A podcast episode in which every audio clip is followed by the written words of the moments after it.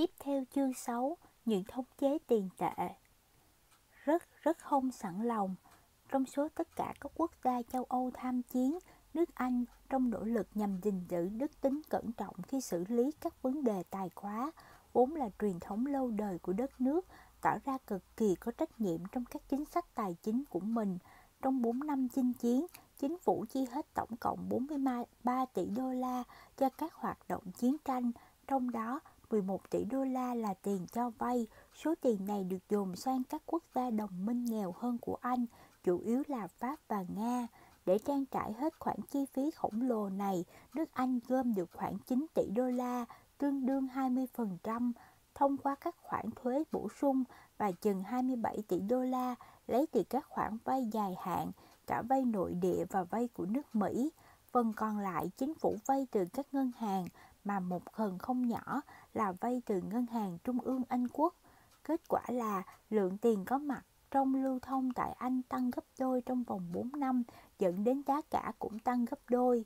Việc cầu viện đến Ngân hàng Trung ương Anh Quốc để có thêm nguồn tiền không phải là chính sách chưa từng có tiền lệ trước đó, như suy nghĩ của những viên chức ngành ngân hàng London vốn tôn sùng các nguyên tắc tài chính của thế kỷ thứ 19.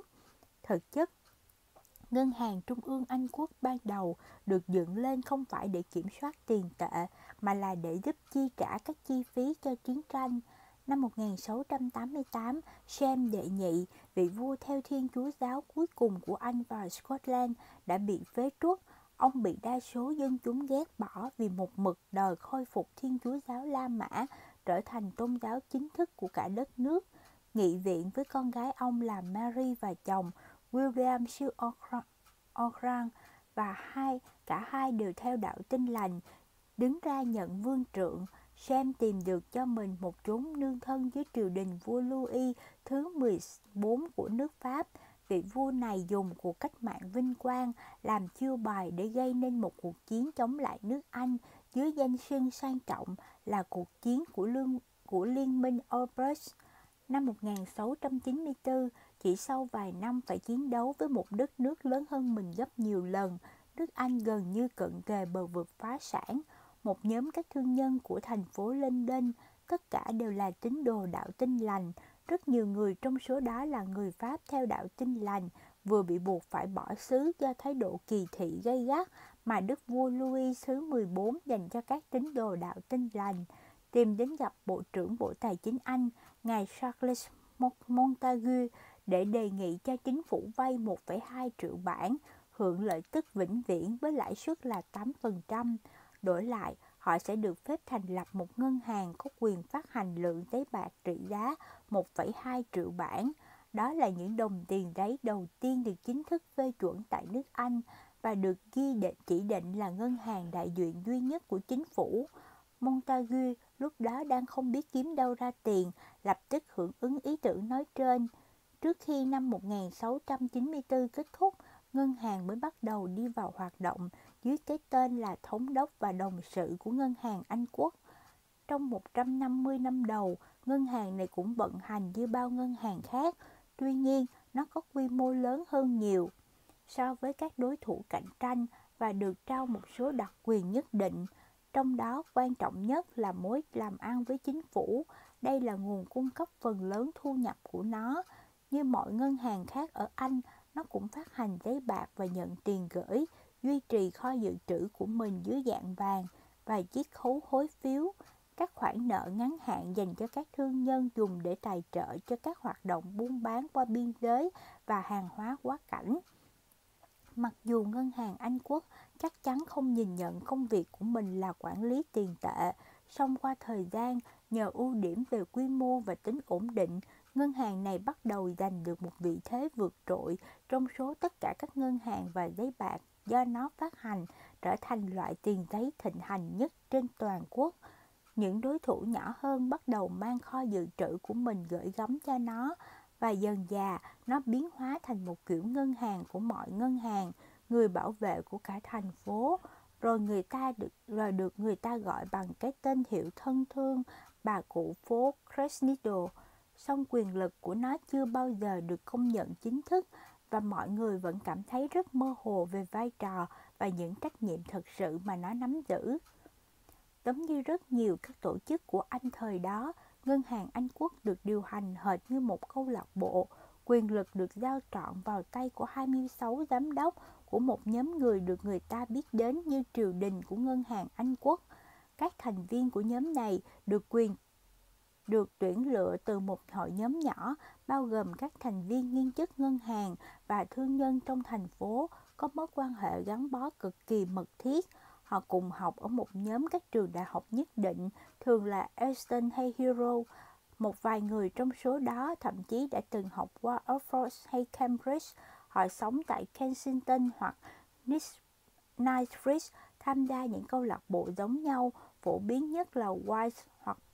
Boodle và tụ tập với nhau ở những ngôi nhà kiểu quê thanh nhã nhưng không quá xa hoa, tọa lạc ở các thành phố vùng ngoại ô bao quanh London, thường được gọi bằng cái tên là các hạt ngoại thành. Con gái của một số thành viên trong hội thỉnh thoảng cũng được gả vào các nhà địa chủ quý tộc, song về cơ bản, các hội viên thường trở thành thông gia với nhau luôn. Ít có hội nhóm nào trên thế giới lại có mối quan hệ thoải mái, tin cậy và văn minh đến thế. Những nhân vật góp mặt trong triều đình đều là đại diện của các gia tộc ngân hàng chủ chốt của thành phố. Luôn có một người nhà Paris, một người nhà Greenfield và một người nhà Goshen. Thường có thêm sự xuất hiện của các hội viên của Brown Shipley và Anthony Gibbs nữa. Mặc dù khá nhiều người trong số các hội viên được phong nam tước, thậm chí còn có người được phong đến huân tước, song trong hội không hề có đại diện của gia tộc địa chủ lớn nào của Anh. Tất cả những người này đều đã đi theo con đường chính trị. Chỉ duy nhất một lần, có một người Do Thái có chân trong triều đình của ngân hàng Anh Quốc và tất nhiên, đó chính là Alfred de Rothschild. Ông được bầu vào năm 1868 và từ nhiệm vào năm 1889. Các giám đốc thường được mời tham gia hội khi đã bước sang những năm cuối của tuổi 30 và được bổ nhiệm vĩnh viễn. Rất nhiều người trong số các hội viên đã ở tuổi thất thập hoặc bát thập và một số người đã cống hiến cho triều đình hơn nửa thế kỷ. Đó chỉ là công việc bán thời gian và cũng không quá nặng nhọc. Họ gặp nhau một lần mỗi tuần. Ngoài ra, mỗi giám đốc thay phiên nhau túc trực tại ủy ban trực ban thường nhật, trong đó yêu cầu mỗi ngày phải có 3 trong số 26 giám đốc có mặt tại ngân hàng, chịu trách nhiệm giữ chìa khóa các két sắt, kiểm toán các loại chứng khoán mà ngân hàng nắm giữ, ăn và ăn tối với chỉ huy của nhóm cảnh vệ, một đội bảo vệ độc lập hàng đêm vẫn canh giữ quanh vẫn hành quân từ doanh trại Knipbridge vẫn vẫn canh giữ từ doanh trại Knightsbridge đến để canh gác ngân hàng.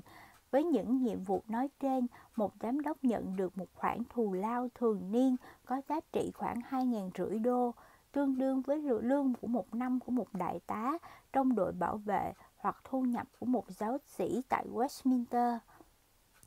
Trong tất cả các chức danh của triều đình, chỉ có chức vụ thống đốc và phó thống đốc là hai vị trí toàn thời gian. Những người giữ các vị trí này buộc phải tạm thời rời bỏ các công việc kinh doanh của cá nhân. Mỗi thành viên của triều đình được dành một cơ hội, thật ra là được kỳ vọng sẽ đảm nhiệm chức vụ phó thống đốc trong 2 năm, rồi lên chức thống đốc trong 2 năm tiếp đó.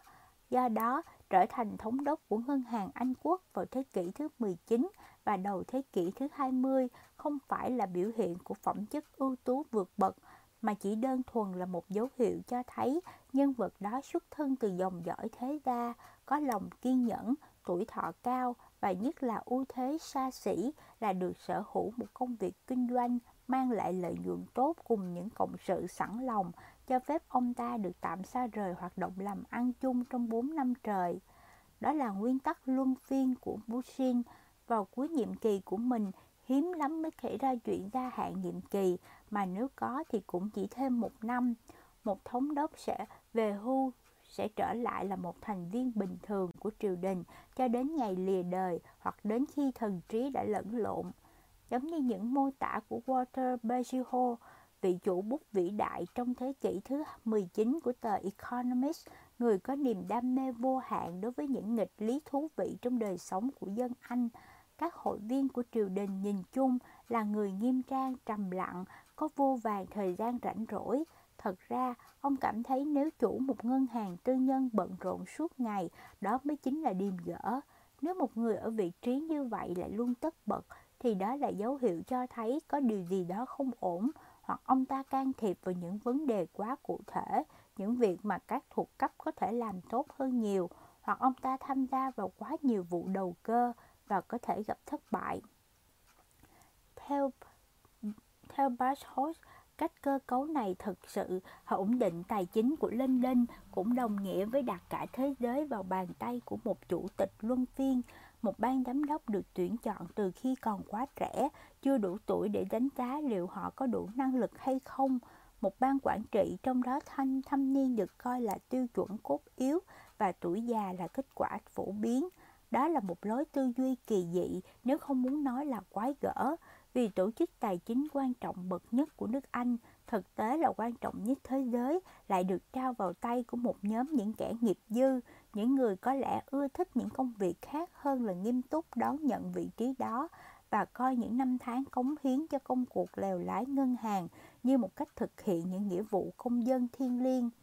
Mặc dù các giám đốc của ngân hàng Anh quốc nắm trọng trách giám sát cung tín dụng tại nước Anh nói rộng ra là cung tín dụng trên toàn cầu, song họ thậm chí chẳng buồn tỏ ra mình cũng có sở học không tồi tệ về kinh tế học, ngân hàng trung ương hay chính sách tiền tệ. Một nhà kinh tế học sống ở những năm 1920 đã mô tả họ như các thuyền trưởng, những người không chỉ từ chối không chịu học những nguyên tắc của ngành hàng hải mà còn tin rằng đó là những kiến thức hoàn toàn không cần thiết.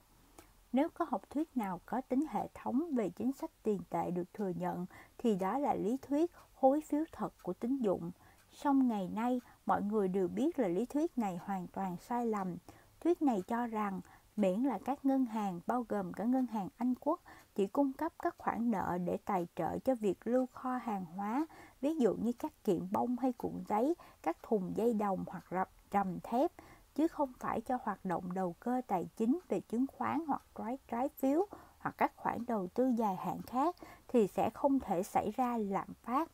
Quan điểm này đơn giản là quá ngớ ngẩn. Trong những giai đoạn lạm phát, khi giá của hàng hóa lưu kho liên tục tăng cao, học thuyết này kêu gọi các ngân hàng không ngừng mở rộng tín dụng, do đó càng đổ thêm dầu vào ngọn lửa lạm phát. Học thuyết này chưa dẫn đến thảm họa tiền tệ là vì còn có ở chế độ bản vị vàng bằng cách giữ giá cả ổn định tương đối, chế độ bản vị vàng đảm bảo rằng học thuyết hối phiếu thật không bao giờ có cơ hội được đem ra áp dụng trong trường hợp giá cả tăng. Nhu cầu đối với tài chính phục vụ cho triều chiến tranh đã biến đổi hẳn, ngân hàng trung ương Anh quốc bị buộc phải phát hành ngày càng nhiều tiền giấy mà không có vàng làm đối chứng. Ngân hàng này dần trở thành nô lệ cho những đòi hỏi của Bộ Tài chính Anh quốc. Mặc dù giữ vị thế là một tổ chức quốc gia, trong suốt bao nhiêu năm trời, những công dân đáng kính của thành phố London nắm trọng trách điều hành ngân hàng luôn thận trọng trong việc giữ một khoảng cách nhất định đối với bất kỳ chính phủ nào. Họ luôn tâm niệm trong đầu rằng Ngân hàng Trung ương Anh Quốc không phải là một cơ quan của nhà nước, bản thân họ cũng chưa bao giờ mong muốn vậy. Có một câu chuyện không rõ ràng tính xác thực đến đâu, từng được truyền miệng khắp thành phố trước khi chiến tranh nổ ra, đã phản ánh thái độ trên một cách rõ ràng nhất. Một thống đốc được Bộ Tài chính yêu cầu phải chứng thực trước một hội đồng hoàng gia. Khi được hỏi về các kho dự trữ của Ngân hàng Trung ương Anh Quốc, ông chỉ trả lời nó rằng rất rất đáng kể. Khi bị ép phải đưa ra một con số ước lượng, người ta đồn rằng ông đã đáp rằng rất rất không sẵn lòng nói gì thêm ngoài những thông tin kể trên. Khi áp lực phải tìm kiếm những nguồn tiền mới để phục vụ cho chiến tranh ngày càng gia tăng, tình hình căng thẳng giữa Ngân hàng Trung ương Anh Quốc và chính phủ cũng không ngừng leo thang và lên đến đỉnh điểm vào năm 1917. Thống đốc khi ấy là Walter Cunliffe. Ông có bề ngoài hệt như một ông như một Sean Bull từ trong tranh bước ra, luôn luôn kiêu hãnh, chân bộ riêu quặp quay vệ. Cunliffe là một tay săn thú lớn lừng lẫy tiếng tăm và bề ngoài của ông quả thực trông giống một địa chủ nông thôn hơn là một nhân vật tôi tai to mặt lớn của London. Qua năm tháng, ông ngày càng trở nên độc đoán và thất thường hơn trong từng ý kiến, quan điểm và dần phát triển tâm lý tự đề cao tầm quan trọng của mình với tư cách là một thống đốc một cách thái quá, đến nỗi ông nhất mực cho rằng vị trí hiện tại buộc ông phải được thực hiện các giao dịch với chính phủ thông qua chính thủ tướng, còn như bộ trưởng tài chính thì thiết nghĩ chưa xứng tầm. Năm 1917, Cunliffe nổi cơn lôi đình vì cho rằng các viên chức ở Bộ Tài chính dám cư xử với ông quá ư xuồng xả, mà chủ trò trong vụ này không ai khác ngoài tay trẻ ranh mới phất hỗn xược Maynard Keynes. Cunliffe nổi tiếng khắp thành phố là người kiệm lời và trí thông minh thì còn khiêm tốn hơn nữa. Ông ta vốn là kiểu người thích động tay chân trước rồi mới động não sau. Trong một phút lửa giận bốc lên nguồn ngột ông không thèm hỏi ý kiến của bất kỳ giám đốc nào trong ban quản trị, mà cho gửi ngay một bức điện tính đến chính phủ Canada. Tiếp đó là bộ phận chịu trách nhiệm canh giữ kho dự trữ vàng của Anh tại Bắc Mỹ. Trong đó là lệnh cấm cơ quan này không được chấp hành bất cứ chỉ thị nào từ Bộ Tài chính ở London. Chiến tranh thế giới đang đến hồi căng thẳng, ấy vậy mà chính phủ Anh lại bị đặt vào tình thế hổ thẹn là có thể mất khả năng thanh toán những hóa đơn của các nhà cung ứng Mỹ. Thủ tướng Anh lúc bấy giờ là Louis George bèn cho triệu ngay Cunliffe đến số 10 phố Downing. Sau vài cuộc thương thuyết khéo léo ở hậu trường theo đúng nghi thức ngoại giao, ngài Cunliffe viết cho Bộ trưởng Tài chính một bức thư với lời lời lẽ luồn cuối hết mức có thể, cuối mong quý ngài chấp nhận lời xin lỗi vô cùng thành thật của tôi vì những hành động xúc phạm đến ngài. Trước đó, do chiến tranh trái với truyền thống, Cunliffe đã được bổ nhiệm thêm một nhiệm kỳ 2 năm nữa. Song sau sự kiện này, ông đã không bao giờ được tái bổ nhiệm một lần nào nữa. Trong suốt cuộc chiến, Ngân hàng Trung ương Anh Quốc ngày càng mở rộng vai trò của mình với tư cách là cơ quan bảo lãnh và tài trợ cho các khoản nợ của chính phủ. Một số ít các nhà lãnh đạo cấp cao của ngân hàng dần thấy mình bị cuốn sâu hơn vào vòng công việc và trách nhiệm. Năm 1915, Phó Thống đốc Frank Cognes mời Montague Norman làm cố vấn cho mình, mặc dù đây là một vị trí phi chính thức và cũng không được trả lương, song Norman lúc ấy đang khá nhàn rỗi. Sau khi rời khỏi Frau Shipley đã, đã vùng vã nhận ngay công việc này. Ông đã tham gia vào ban quản trị ngân hàng từ năm 1907 khi mới 36 tuổi. Tuy nhiên, sự có mặt của ông chủ yếu để phục vụ truyền thống lâu đời của ngân hàng, vì luật bất thành văn đã quy định phải có một người đại diện cho Brown Shipley có mặt trong triều đình. Thật ra trong những năm đầu, ông hiếm khi lai vãng đến ngân hàng và cũng tỏ ra không mấy mặn mà với hoạt động của nó. Tuy vậy, mối liên hệ của ông với tổ chức này kỳ thực là rất gần gũi. Ông xuất thân từ hai gia tộc ngân hàng tiếng tăm bậc nhất của thành phố London,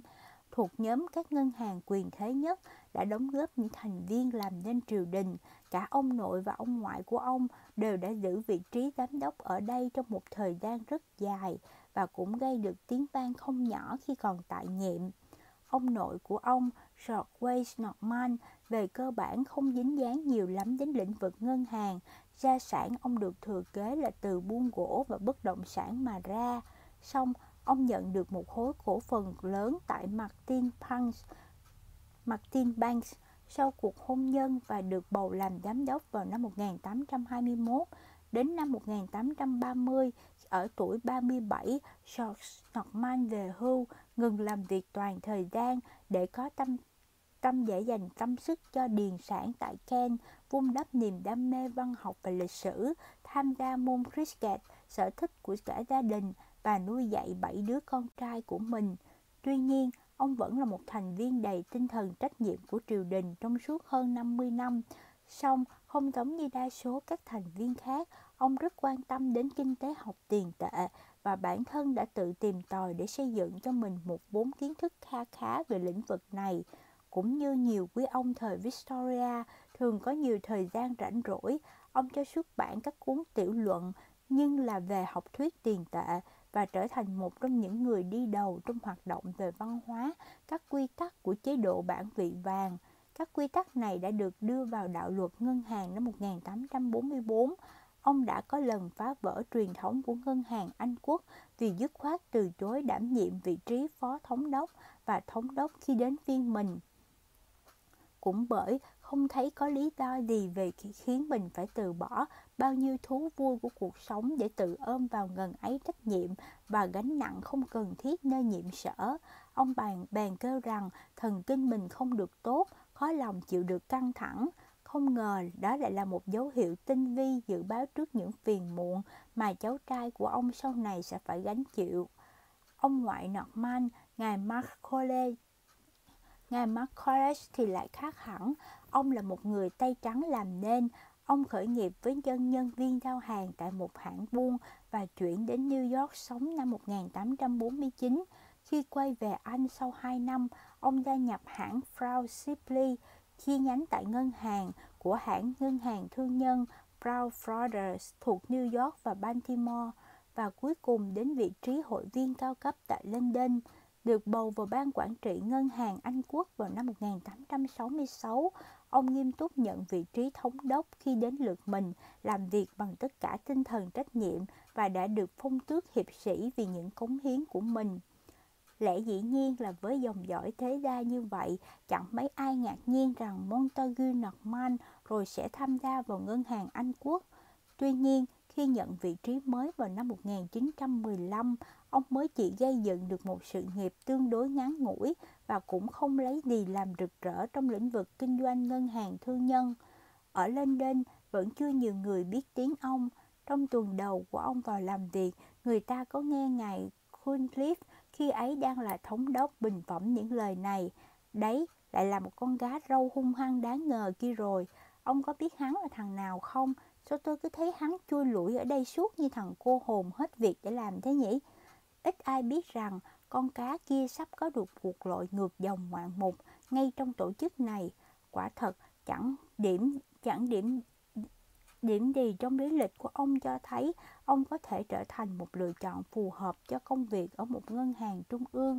Tuy nhiên, chỉ trong vòng 3 năm, ông đã được bầu làm phó thống đốc và hai năm sau ông trở thành thống đốc, một vị trí mà ông sẽ nắm giữ trong khoảng thời gian dài chưa từng có trong lịch sử, 24 năm.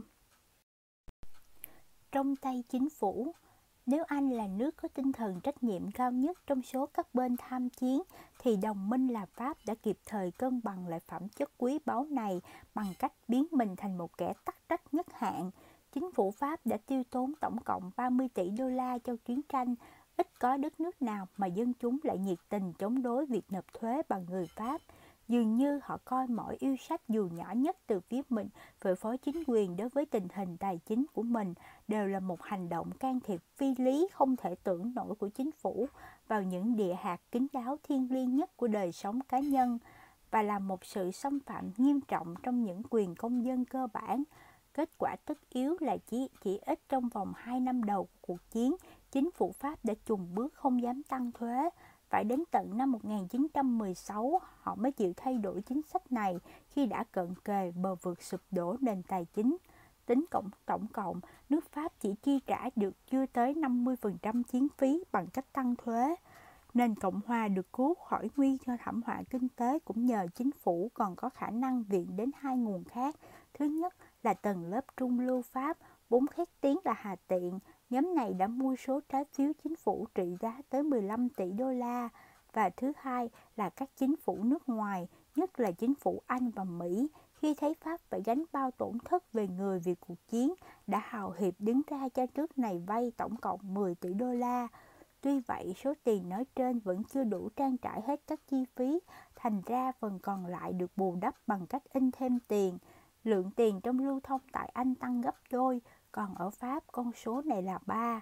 Ở Pháp, chuyện cậy nhờ ngân hàng trung ương để có thêm nguồn tiền là một quá trình đơn giản hơn rất nhiều so với ở Anh. Một phần vì theo truyền thống, thống đốc ngân hàng trung ương Pháp không phải là một chủ ngân hàng mà là một công chức cấp cao được chính phủ bổ nhiệm. Thật ra từ năm 1911, Bộ trưởng Bộ Tài chính Pháp đã biết lo xa mà chuẩn bị trước hẳn một nguồn tín dụng riêng tại ngân hàng này có thể được rút ra để chi dùng khi có chiến sự. Về điểm này thì quả là có phần hơi trớ trêu, vì ngân hàng trung ương Pháp giống như ngân hàng trung ương Anh Quốc đã được dựng ngay lên giữa cuộc chiến tranh. song không giống như người anh lớn của mình, nó được thiết lập không nhằm mục đích tạo nguồn tiền mà là để đem lại trật tự cho tình hình tiền tệ rối ren thời đó.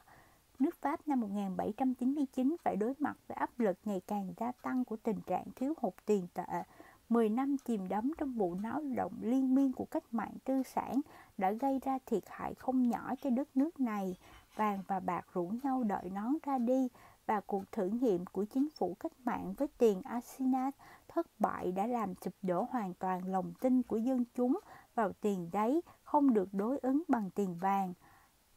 Hai nhà tư bản tài chính, chủ nhân ngân hàng Thụy Sĩ Jean Ferraris Perego và người có cái tên rất kêu là Jean Barthélemy Lecoulès de Cantelo, một thương nhân giàu có đến từ Rouen, đã được vị vị đệ nhất tổng tài của nền Cộng hòa Napoleon Bonaparte bật đèn xanh để xây dựng một ngân hàng mới nắm nắm trọng trách phát hành tiền tệ được đối ứng bằng vàng và có số vốn là 30 triệu franc, tương đương với 6 triệu đô la. Ngân hàng Trung ương Pháp mở cửa vào ngày 18 tháng 1 năm 1800 hoặc theo lịch cách mạng được áp dụng thời đó là ngày thứ 28 của Nivos, tháng tuyết năm thứ 8. Nguồn vốn của ngân hàng này do các gia đình thương nhân và ngân hàng góp lại mà thành. Rất nhiều người trong số này là người gốc Thụy Sĩ theo đạo tinh lành, song giới nhà giàu mới phất cận thân cận với đệ nhất tổng tài cũng rất nhiệt tình đầu tư với một với vào một tổ chức mới hứa hẹn sẽ đem lại lợi nhuận cao. Bản thân Napoleon cũng mua 30 cổ phần, mỗi cổ phần trị giá 1.000 francs. Louis Antoine Fauveres Buren, thư ký của ngài, sau này ông ta bị bãi chức vì ăn hối lộ và phản bội Napoleon bằng cách quay sang bỡ đỡ Louis thứ 18, mua 5 cổ phần. roshi Murat, anh rể Napoleon và là đức vua tương lai của Nepal, chính cổ phần. Hossein de Beauharnais, con ghẻ của Napoleon, em dâu tương lai của ngài, đồng thời là nữ hoàng tương lai của Hà Lan. năm Anh trai Napoleon là Joseph, đức vua tương lai của Tây Ban Nha, chỉ lấy một. Để khuyến khích các nhà đầu tư, Ngân hàng Trung ương Pháp được phép hoạt động độc lập với chính phủ, giống như Ngân hàng Trung ương Anh Quốc, và đến năm 1803, ngân hàng này được trao độc quyền phát hành tiền giấy tại Paris. Năm 1805, ngay sau thất bại ở cuộc hải chiến Trafalgar và đúng lúc Napoleon phát động chiến dịch mới nhất nhằm chống lại Liên minh Áo Nga, tâm lý hoảng loạn lan rộng trong giới thương nhân Paris đã khuấy động một cuộc đổ xô đi rút tiền tại ngân hàng trung ương Pháp vẫn còn non trẻ và suýt, suýt nữa thì đẩy ngân hàng này vào cảnh phá sản. May thay, ngân hàng kịp thời được cứu ngay khi tin tức về chiến thắng oanh liệt của hoàng đế Napoleon tại Austerlitz bay đến thủ đô. Tuy niềm tin vào ngân hàng trung ương Pháp mới thành lập nhanh chóng được khôi phục, lại được bôi trơn thêm bằng khoản tiền bồi thường chiến phí khổng lồ từ người Áo. Song Napoleon vẫn còn giận bầm gan tím ruột vì sự ngu muội của các chủ ngân hàng dưới quyền mình. Vừa từ Áo trở về, Ngài triệu tập ngay một hội đồng bộ trưởng và đang lúc cơn thịnh nộ bốc lên ngùi ngụt, Ngài thẳng tay bãi chức Bộ trưởng Bộ Tài chính. Đối với ban quản trị ba người của ngân hàng, Ngài hào phóng cho họ được lựa chọn hoặc nhà tù hoặc một khoản nộp phạt trị giá 87 triệu francs. Họ chọn nộp phạt, quyết tâm không bao giờ cho giới đầu tư cơ hội đẩy mình vào thế khó thêm một lần nào nữa. Napoleon ra lệnh thay đổi các quy chế của ngân hàng. Từ nay trở đi, thống đốc và hai phó thống đốc sẽ được chính phủ trực tiếp bổ nhiệm, mà ở thời điểm đó thì chính phủ còn có ai khác ngoài Napoleon. Ngài tuyên bố ngân hàng trung ương Pháp không chỉ thuộc về các cổ đông mà còn thuộc về nhà nước. Trẫm muốn ngân hàng này nằm trong tay chính phủ ở mức vừa phải nhưng không bị lệ thuộc thái quá. Đối với em, Emily Macron, cuộc chiến tranh cũng đồng nghĩa với lợi việc kéo dài thêm những ngày tháng lưu đày của ông tại trụ sở ngân hàng Algeria. Năm 1914, sau khi Henry Caillot được tha bổng, chắc là hẳn rằng ông cũng đã ngầm ấp ủ ít nhiều hy vọng được quay lại làm việc tại Bộ Tài chính dưới trướng sư vụ cũ Caillot. Song, tia hy vọng mong manh này đã nhanh chóng bị vùi dấp khi chiến tranh bùng nổ vì Caio vốn bị xem là luôn có thái độ yếu đuối trước nước Đức đã không được mời vào chính phủ thời chiến.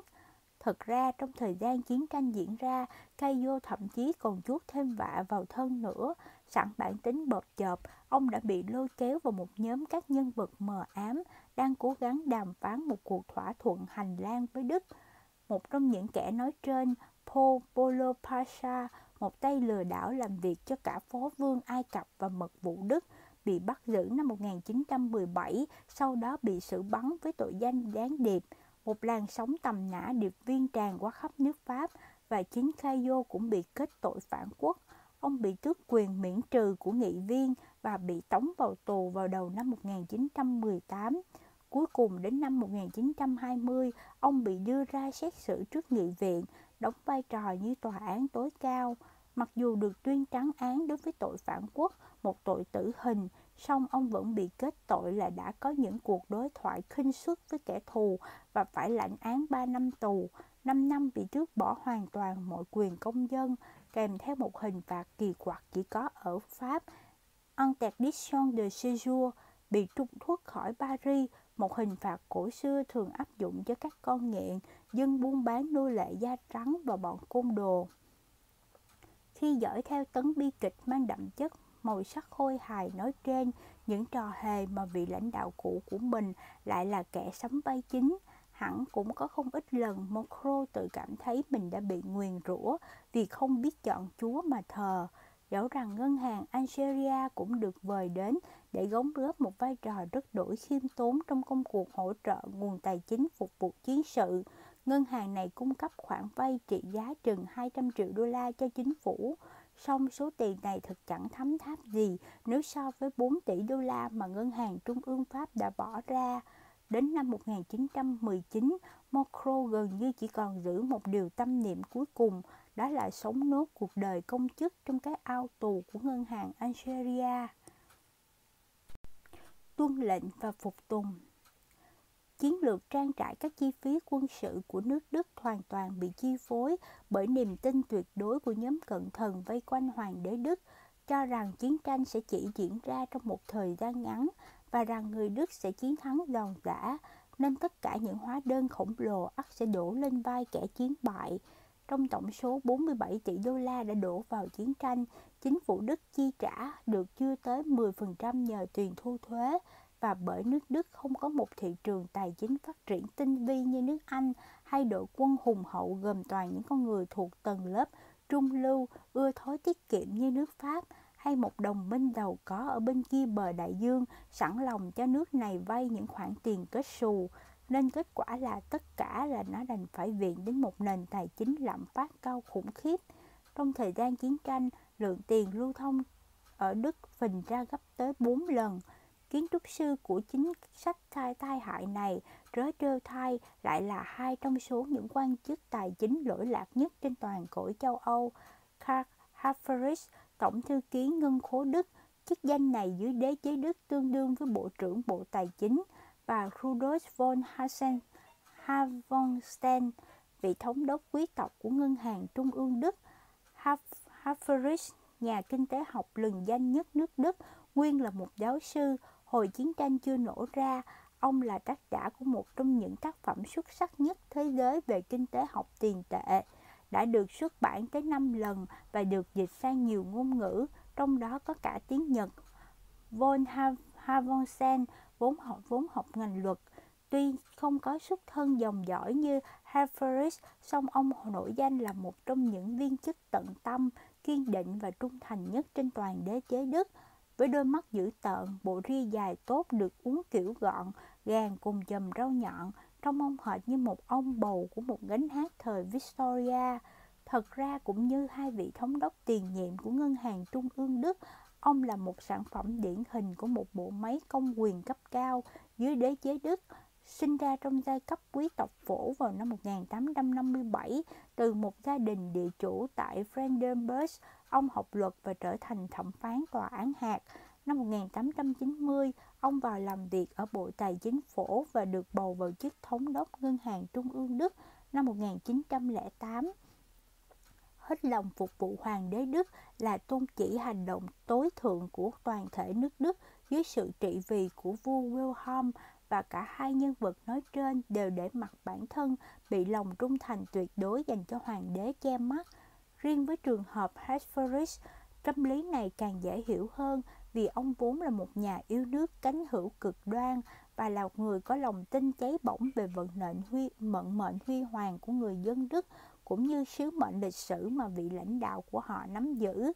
Von Havensen là một viên chức nhà nước đúng kiểu truyền thống và tin tưởng mãnh liệt, liệt vào uy lực tối cao của bổn phận như một chủ ngân hàng đã từng viết tuân lệnh và phục tùng là một phần máu thịt của ông. Mặc dù ngân hàng trung ương Đức thuộc sở hữu hợp pháp của một nhóm các cổ đông tư nhân, song von Havenstein và tất cả các vị lãnh đạo cấp cao của ngân hàng này lại có trách nhiệm phải giải trình trước một ủy ban gồm toàn các chính trị gia, thủ tướng đế chế Đức và bốn thành viên khác đại diện cho các bang của Đức. Cơ cấu này được thiết kế bởi chính người sáng lập ra ngân hàng trung ương Đức, bá tước Otto von Bismarck, người thấu hiểu quyền lực hơn ai hết. Ngoài khối tài sản cá nhân khổng lồ, ngài Bismarck tỏ ra không mấy mặn mà với môn kinh tế học. Tuy nhiên, khi Ngân hàng Trung ương Đức ra đời vào năm 1871, cố vấn riêng trong lĩnh vực ngân hàng, đồng thời là tâm phúc của ngài Gretchen Betroder đã cảnh báo ngài rằng về sau ắt sẽ xuất hiện những tình huống trong đó những cân nhắc về mặt chính trị còn quan trọng hơn nhiều so với các suy xét mang tính kinh tế thuần túy. Và ở vào những trường hợp như vậy, một ngân hàng trung ương hoạt động quá độc lập sẽ là một điều phiền toái không nhỏ. Do đó, mặc dù cung tiền của nước đức liên tục phình ra trong suốt cuộc chiến và giá tạ cả tăng hơn gấp 4 lần, tỷ lệ lạm phát vượt mức 40% một năm, song von Havonstein vẫn oai phong lẫm liệt chẳng khác nào một vị anh hùng dân tộc ông được phủ lên người vô vàng những tước hiệu và quân chương cực kỳ nổi tiếng trong mắt công chúng và hoàng đệ Đức ứ Đức thậm chí còn ưu ái đặt cho ông một cái biệt hiệu đầy ẩn ý là vị tướng tiền tệ. Mặc dù tin chắc rằng cuộc chiến tranh là một sai lầm, song cũng như bao không dân khác của đế chế Đức, Hasma vẫn không ngần ngại ngần hiến hết sức lực, tâm huyết phục vụ cho sự nỗ lực chiến tranh của Tổ quốc. Ông bị cận thị nặng nên được miễn nhập ngũ, cũng bị thuyết phục như mọi người rằng chiến thắng của người nước Đức đã được đảm bảo chắc chắn nên chỉ 3 tuần sau khi cuộc chiến nổ ra, ông đã bận tối tâm mặt mũi để xây dựng kế hoạch rút tiền bồi thường chiến phí từ nước Pháp. Một dấu hiệu cho thấy ngay cả những nhà quan chức sắc sảo bậc nhất cũng đánh giá quá thấp sự đắt đỏ của chiến tranh và việc Sharks tóm được những tính toán của mình bằng con số tổng cộng chỉ vỏn vẹn 10 tỷ đô la, mặc dù con số này lớn gấp 10 lần số tiền mà nước Pháp đã bỏ đã phải trả sau cuộc chiến Pháp phổ năm 1870. Song về sau, khi tình hình đã ngã ngũ, thì hóa ra đây chỉ là một phần năm tổng ngân quỹ mà nước Đức đã đổ vào chiến tranh. Vào tháng 10 năm 1914, khi mặt trận phía Tây rơi vào thế bất phân thắng bại, Sharks được mời vào làm tại Ủy ban Ngân hàng. Ủy ban này có trách nhiệm giám sát các vấn đề tài chính của nước Bỉ và đã bị Đức đánh chiếm và hiện đang nằm dưới sự kiểm soát của chính quyền quân sự. Chẳng bao lâu, ông nhận ra rằng mình có rất nhiều điểm không hợp với quân đội. Ông cảm thấy hệ thống cấp bậc quá cứng nhắc, suy nghĩ của lính tráng thì thiển cận và nhất là tâm lý tự hào đề cao tầm quan trọng của mình thái quá, rất thịnh hành trong giới quan chức quân sự khiến ông ngán đến tận cổ.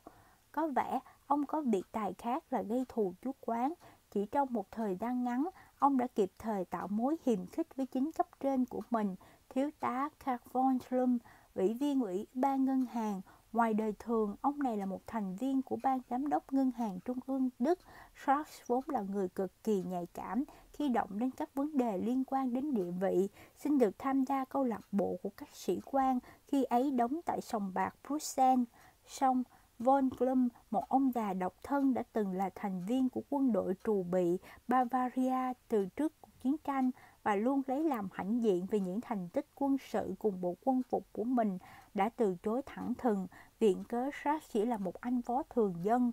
Tự ái đầy mình, George không thèm đếm xỉa đến quyết định của von Rum và tìm đến tướng von, von de Gaulle, toàn quyền của nước Mỹ đang bị chiếm đóng. Ông này là người George quen biết trước chiến tranh. Tất nhiên, ông được nhận ngay vào câu lạc bộ, xong lại khiến thiếu tá von Rum một phen bị bẻ mặt.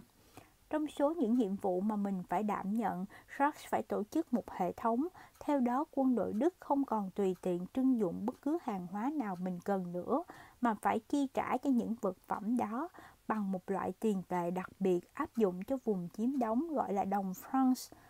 gọi là đồng France Bỉ. Dĩ nhiên, người Đức được quyền mua loại tiền này với tỷ giá hối đoái cực kỳ ưu đãi. Nhu cầu đối với France Bỉ ngày càng tăng mạnh và vào tháng 2 năm 1915, Sachs đã cho phép ngân hàng Kressner, nơi ông làm việc trong đời thường, được mua một khối lượng franc rất lớn. Volume lập tức bị buộc tội.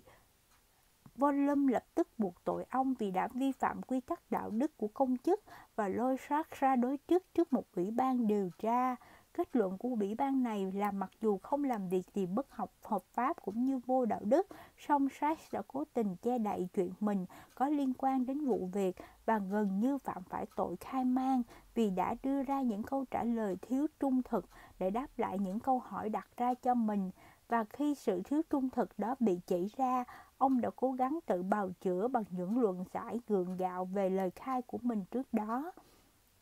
vụ việc cuối cùng được đẩy lên tận cấp Bộ trưởng Nội vụ, Sharks bị khiển trách chính thức và ông đã chủ động từ chức tại Ủy ban Ngân hàng để khỏi phải sống mặt nếu bị bãi nhiệm. Dĩ nhiên, Von Lum đã cố ý làm to chuyện lên thêm, song ngay bản thân Sharks về sau cũng thừa thận, thừa nhận rằng mặc dù không hề nói dối trong suốt cuộc thẩm vấn, nhưng ông đã cố lẩn tránh câu hỏi rất nhiều lần. Vụ việc dẫn vụ việc vẫn còn phủ một tấm màn bí mật và đến nhiều năm sau này nó vẫn đeo bám danh tiếng của ông. Người ta đồn đại rằng ông đã biển thủ những món tiền kết xù hoặc đã tư lợi cá nhân kha khá nhờ vào các đặc quyền tiếp cận những bí mật quốc gia.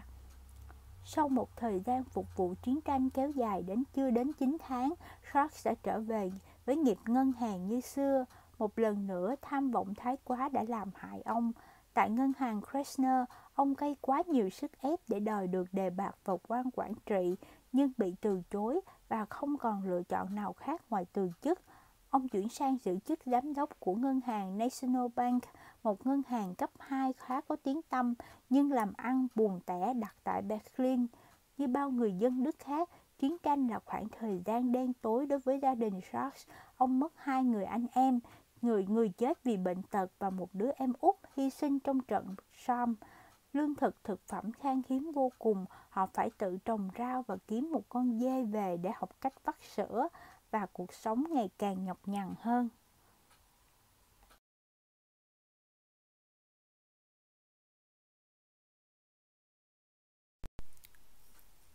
Một chuyến hướng đạo Đối với nước Mỹ, cuộc chiến này thật chẳng khác nào một món bở từ trên trời rơi xuống. Nhu cầu của châu Âu đối với hàng hóa và nguyên liệu Mỹ tăng vọt, mở đường cho một đợt tăng trưởng bùng nổ. Mặc dù những đơn hàng nói trên được tài trợ một phần nhờ vào món tiền ước tính 2 tỷ đô la mà chính phủ Anh và Pháp vay từ chính nội bộ của nước Mỹ mỗi năm.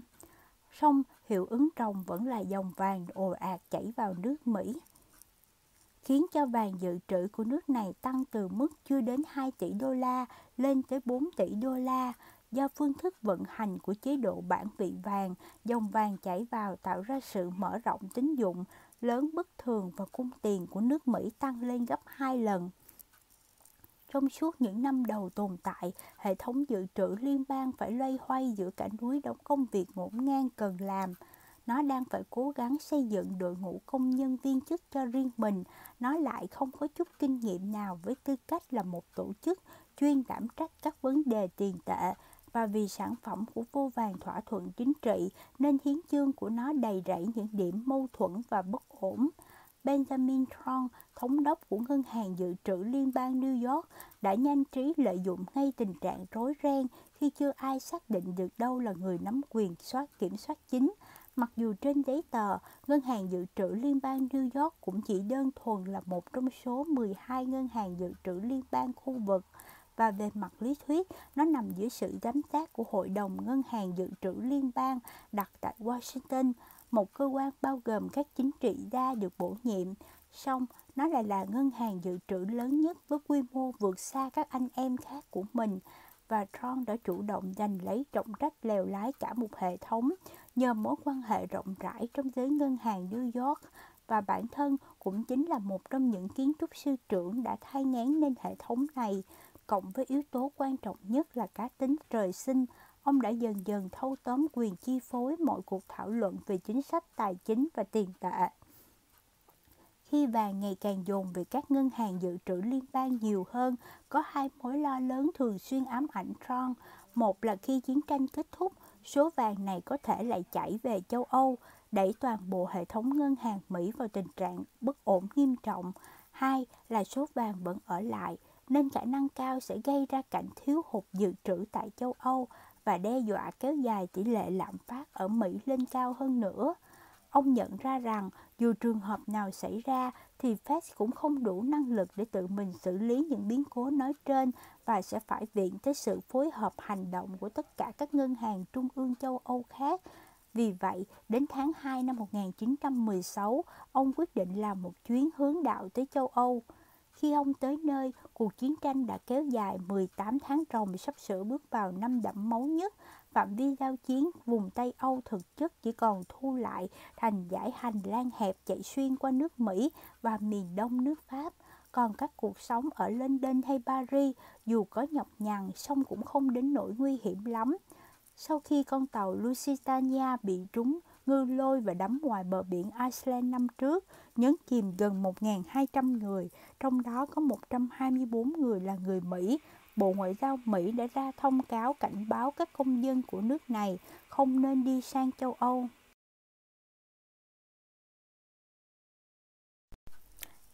Đầu tiên, Ron tới Paris để gặp người đồng nhiệm với mình tại Ngân hàng Trung ương Pháp, sau đó mới sang London. Trong chuyến thăm Ngân hàng Trung ương Anh Quốc, ông đã có dịp gặp gỡ Norman, vốn cùng lứa tuổi, hai người nhanh chóng bắt quen với nhau. Không giống nhiều đồng nghiệp khác của mình tại London, Norman đã có thời gian sống ở Mỹ 2 năm. Bản thân ông rất thích và ngưỡng mộ người Mỹ. Ông đã mời Tron tới Thorlock chơi một tối để cùng dùng bữa cơm thân mật.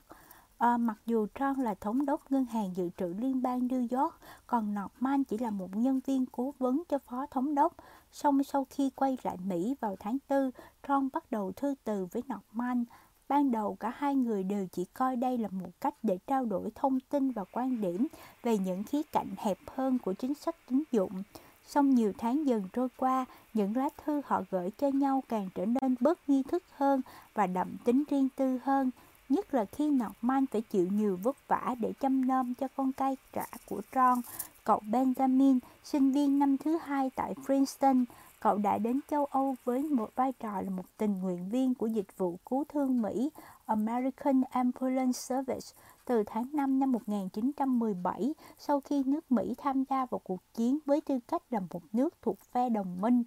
Trong khi đó, sau khi Tron rời châu Âu trở về Mỹ vào mùa hè năm 1916, ông đã phải gánh chịu hàng loạt bi kịch cá nhân Cô Catherine vợ ông lúc ấy mới 28 tuổi, rồi bỏ chồng mang theo cả hai đứa con gái. Cô đi xuyên nước Mỹ chuyển xuống tận vùng Santa Barbara sinh sống. Cuộc hôn nhân của họ thật ra đã trục trặc từ lâu. Hai người có nhiều điểm không hợp nhau. Ông là người quản giao còn cô lại hay cả thẹn về nhút nhát. Thêm nữa, khoảng cách tuổi tác giữa họ quá lớn bố vợ của ông, ngài Edmund Converse, đã phản đối kịch liệt chuyện ông nhận vị trí mới tại Fed ngay từ đầu. Ông ta coi đó là một công việc gần như mang tính nhà nước thuần túy và chẳng có tư tưới tương lai gì hết. Vì vụ này mà mối quan hệ giữa hai người đàn ông ngày càng xấu đi trông thấy.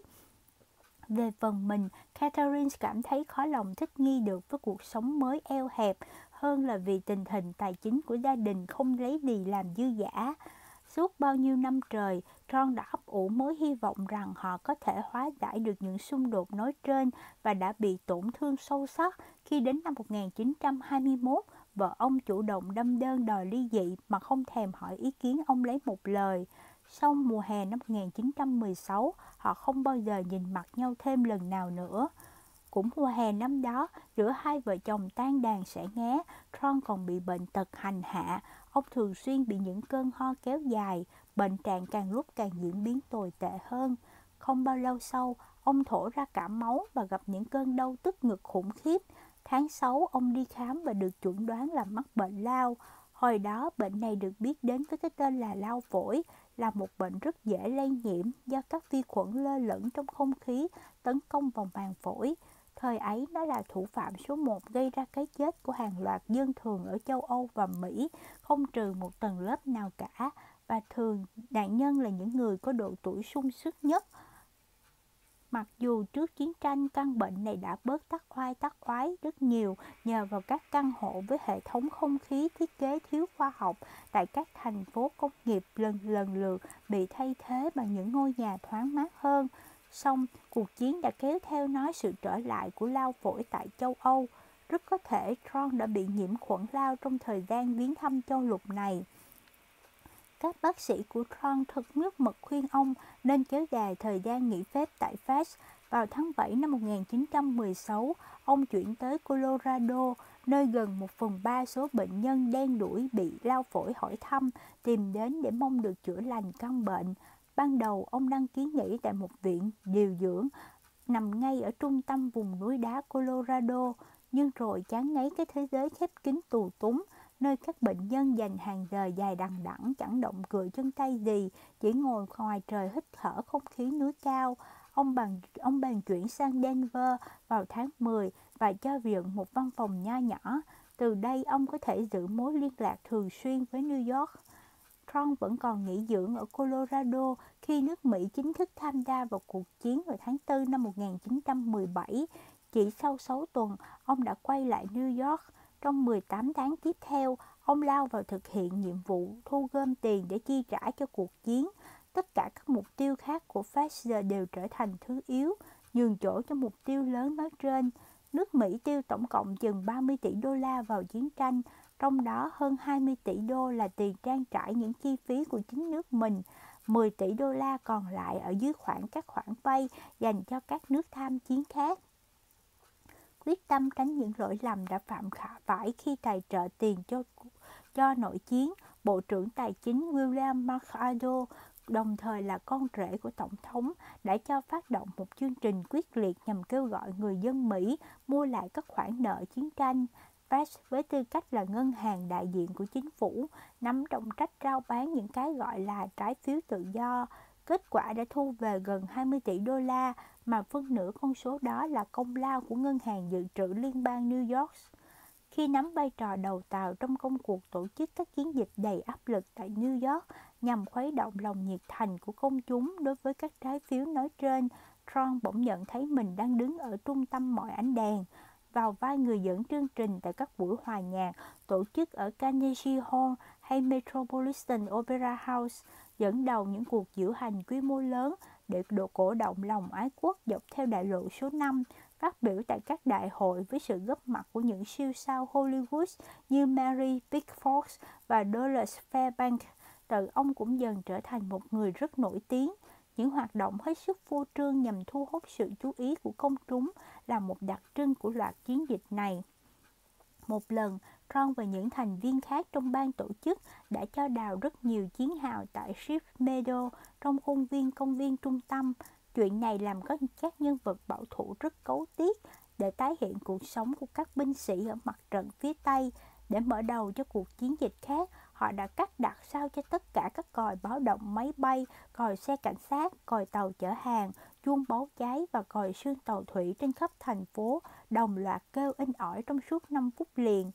Đến thời điểm cuộc chiến dần đi vào hồi kết, Fed đã lột xác để trở thành một trong những tổ chức khác hẳn. Tuy rằng nó vẫn không hoàn toàn miễn nhiễm trước những áp lực từ nhiệm vụ cung cấp nguồn tài chính cho chiến tranh, song không như nhiều ngân hàng trung ương châu Âu khác, Fed đã từ chối không trực tiếp mua lại các trái phiếu của chính phủ và cũng chỉ gián tiếp thúc đẩy sự mở rộng cung tiền. Nhờ đó, tổ chức này vẫn bảo toàn được uy tín của mình. Quan trọng hơn nữa, chiến tranh đã thay đổi vị thế kinh tế và tài chính của nước Mỹ 180 độ so với phần còn lại của thế giới. hệ thống dự trữ liên bang Mỹ từ chỗ hầu như không còn tồn tại ở thời điểm năm 1914, nay đã chạm trệ ngồi trên đống vàng thỏi lớn nhất thế giới, mang lại cho nó khả năng trở thành người chơi có quyền lực tối thượng nếu và khi chế độ bản vị vàng quốc tế được khôi phục. Phần 2 sau trận đại Hồng Thủy năm 1919 đến năm 1923, chương 7 những cảm hứng điên rồ, các khoản bồi thường chiến phí của nước Đức. Lenin đã suy nghĩ rất đúng đắn, không có phương cách nào tinh vi hơn, chắc chắn hơn hồng lật đổ nền tảng xã hội hiện hành bằng việc hữu hóa tiền tệ. John Maynard Keynes, những hậu quả kinh tế của hòa bình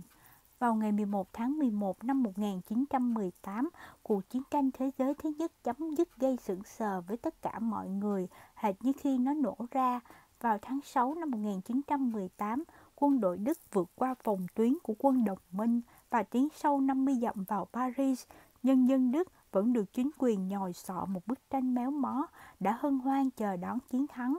Một tháng sau, quân đồng minh phản công đã đột nhiên toàn đột và đột nhiên toàn bộ của máy chiến tranh của nước Đức bỗng như vỡ vụn. Các cánh quân Đức đã cạn kiệt sinh lực sau đợt tấn công trước đó, lập tức bị đập tan. Những phần tử vẫn lớn tiếng ủng hộ chiến tranh ở quê nhà, mạnh ai nấy lặng mất tích.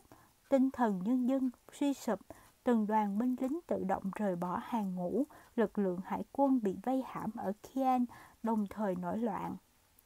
Và các đồng minh của Đức bắt đầu thẩm thục cầu hòa, Đến tháng 10, trong nỗ lực tuyệt vọng Hồng gỡ gạt được chút nào hay chút nấy,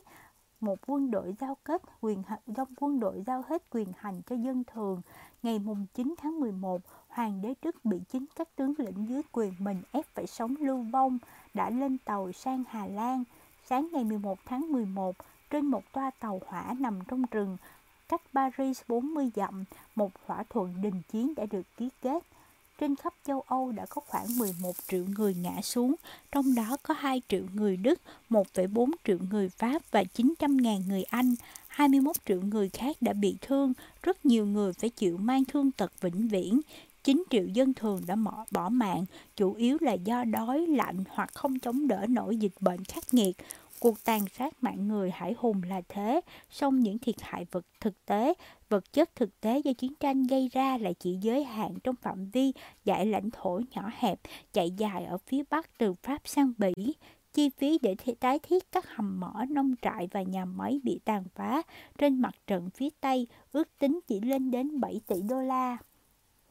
Đa số các nền kinh tế châu Âu đều chịu tổn thất không nhỏ Kinh tế Đức và Pháp thu hẹp 30%, kinh tế Anh mất chưa tới 5% do nhân lực và vốn bị dồn vào chiến tranh. Các nhà máy chuyển sang sản xuất vũ khí và gia súc bị giết hàng loạt. Cuộc chiến hóa ra là món, món, một món cực bở cho nước Mỹ. Tham chiến khi dịch đã gần hạ bàn, đất nước này phải chịu ít thiên thương vong hơn. Trong khi đó, quy mô xuất khẩu lương thực, thực phẩm, nguyên liệu thô và các loại khí tài sang các nước đồng minh của nó liên tục tăng mạnh đã tạo ra lực đẩy khổng lồ trên nền kinh tế. Trước chiến tranh, GDP Mỹ của, GDP của Mỹ vào khoảng 40 tỷ đô la một năm, sắp xỉ tổng GDP của Anh, Pháp và Đức cộng lại. Đến năm 1919, tương quan này đã tăng lên mức 1,5.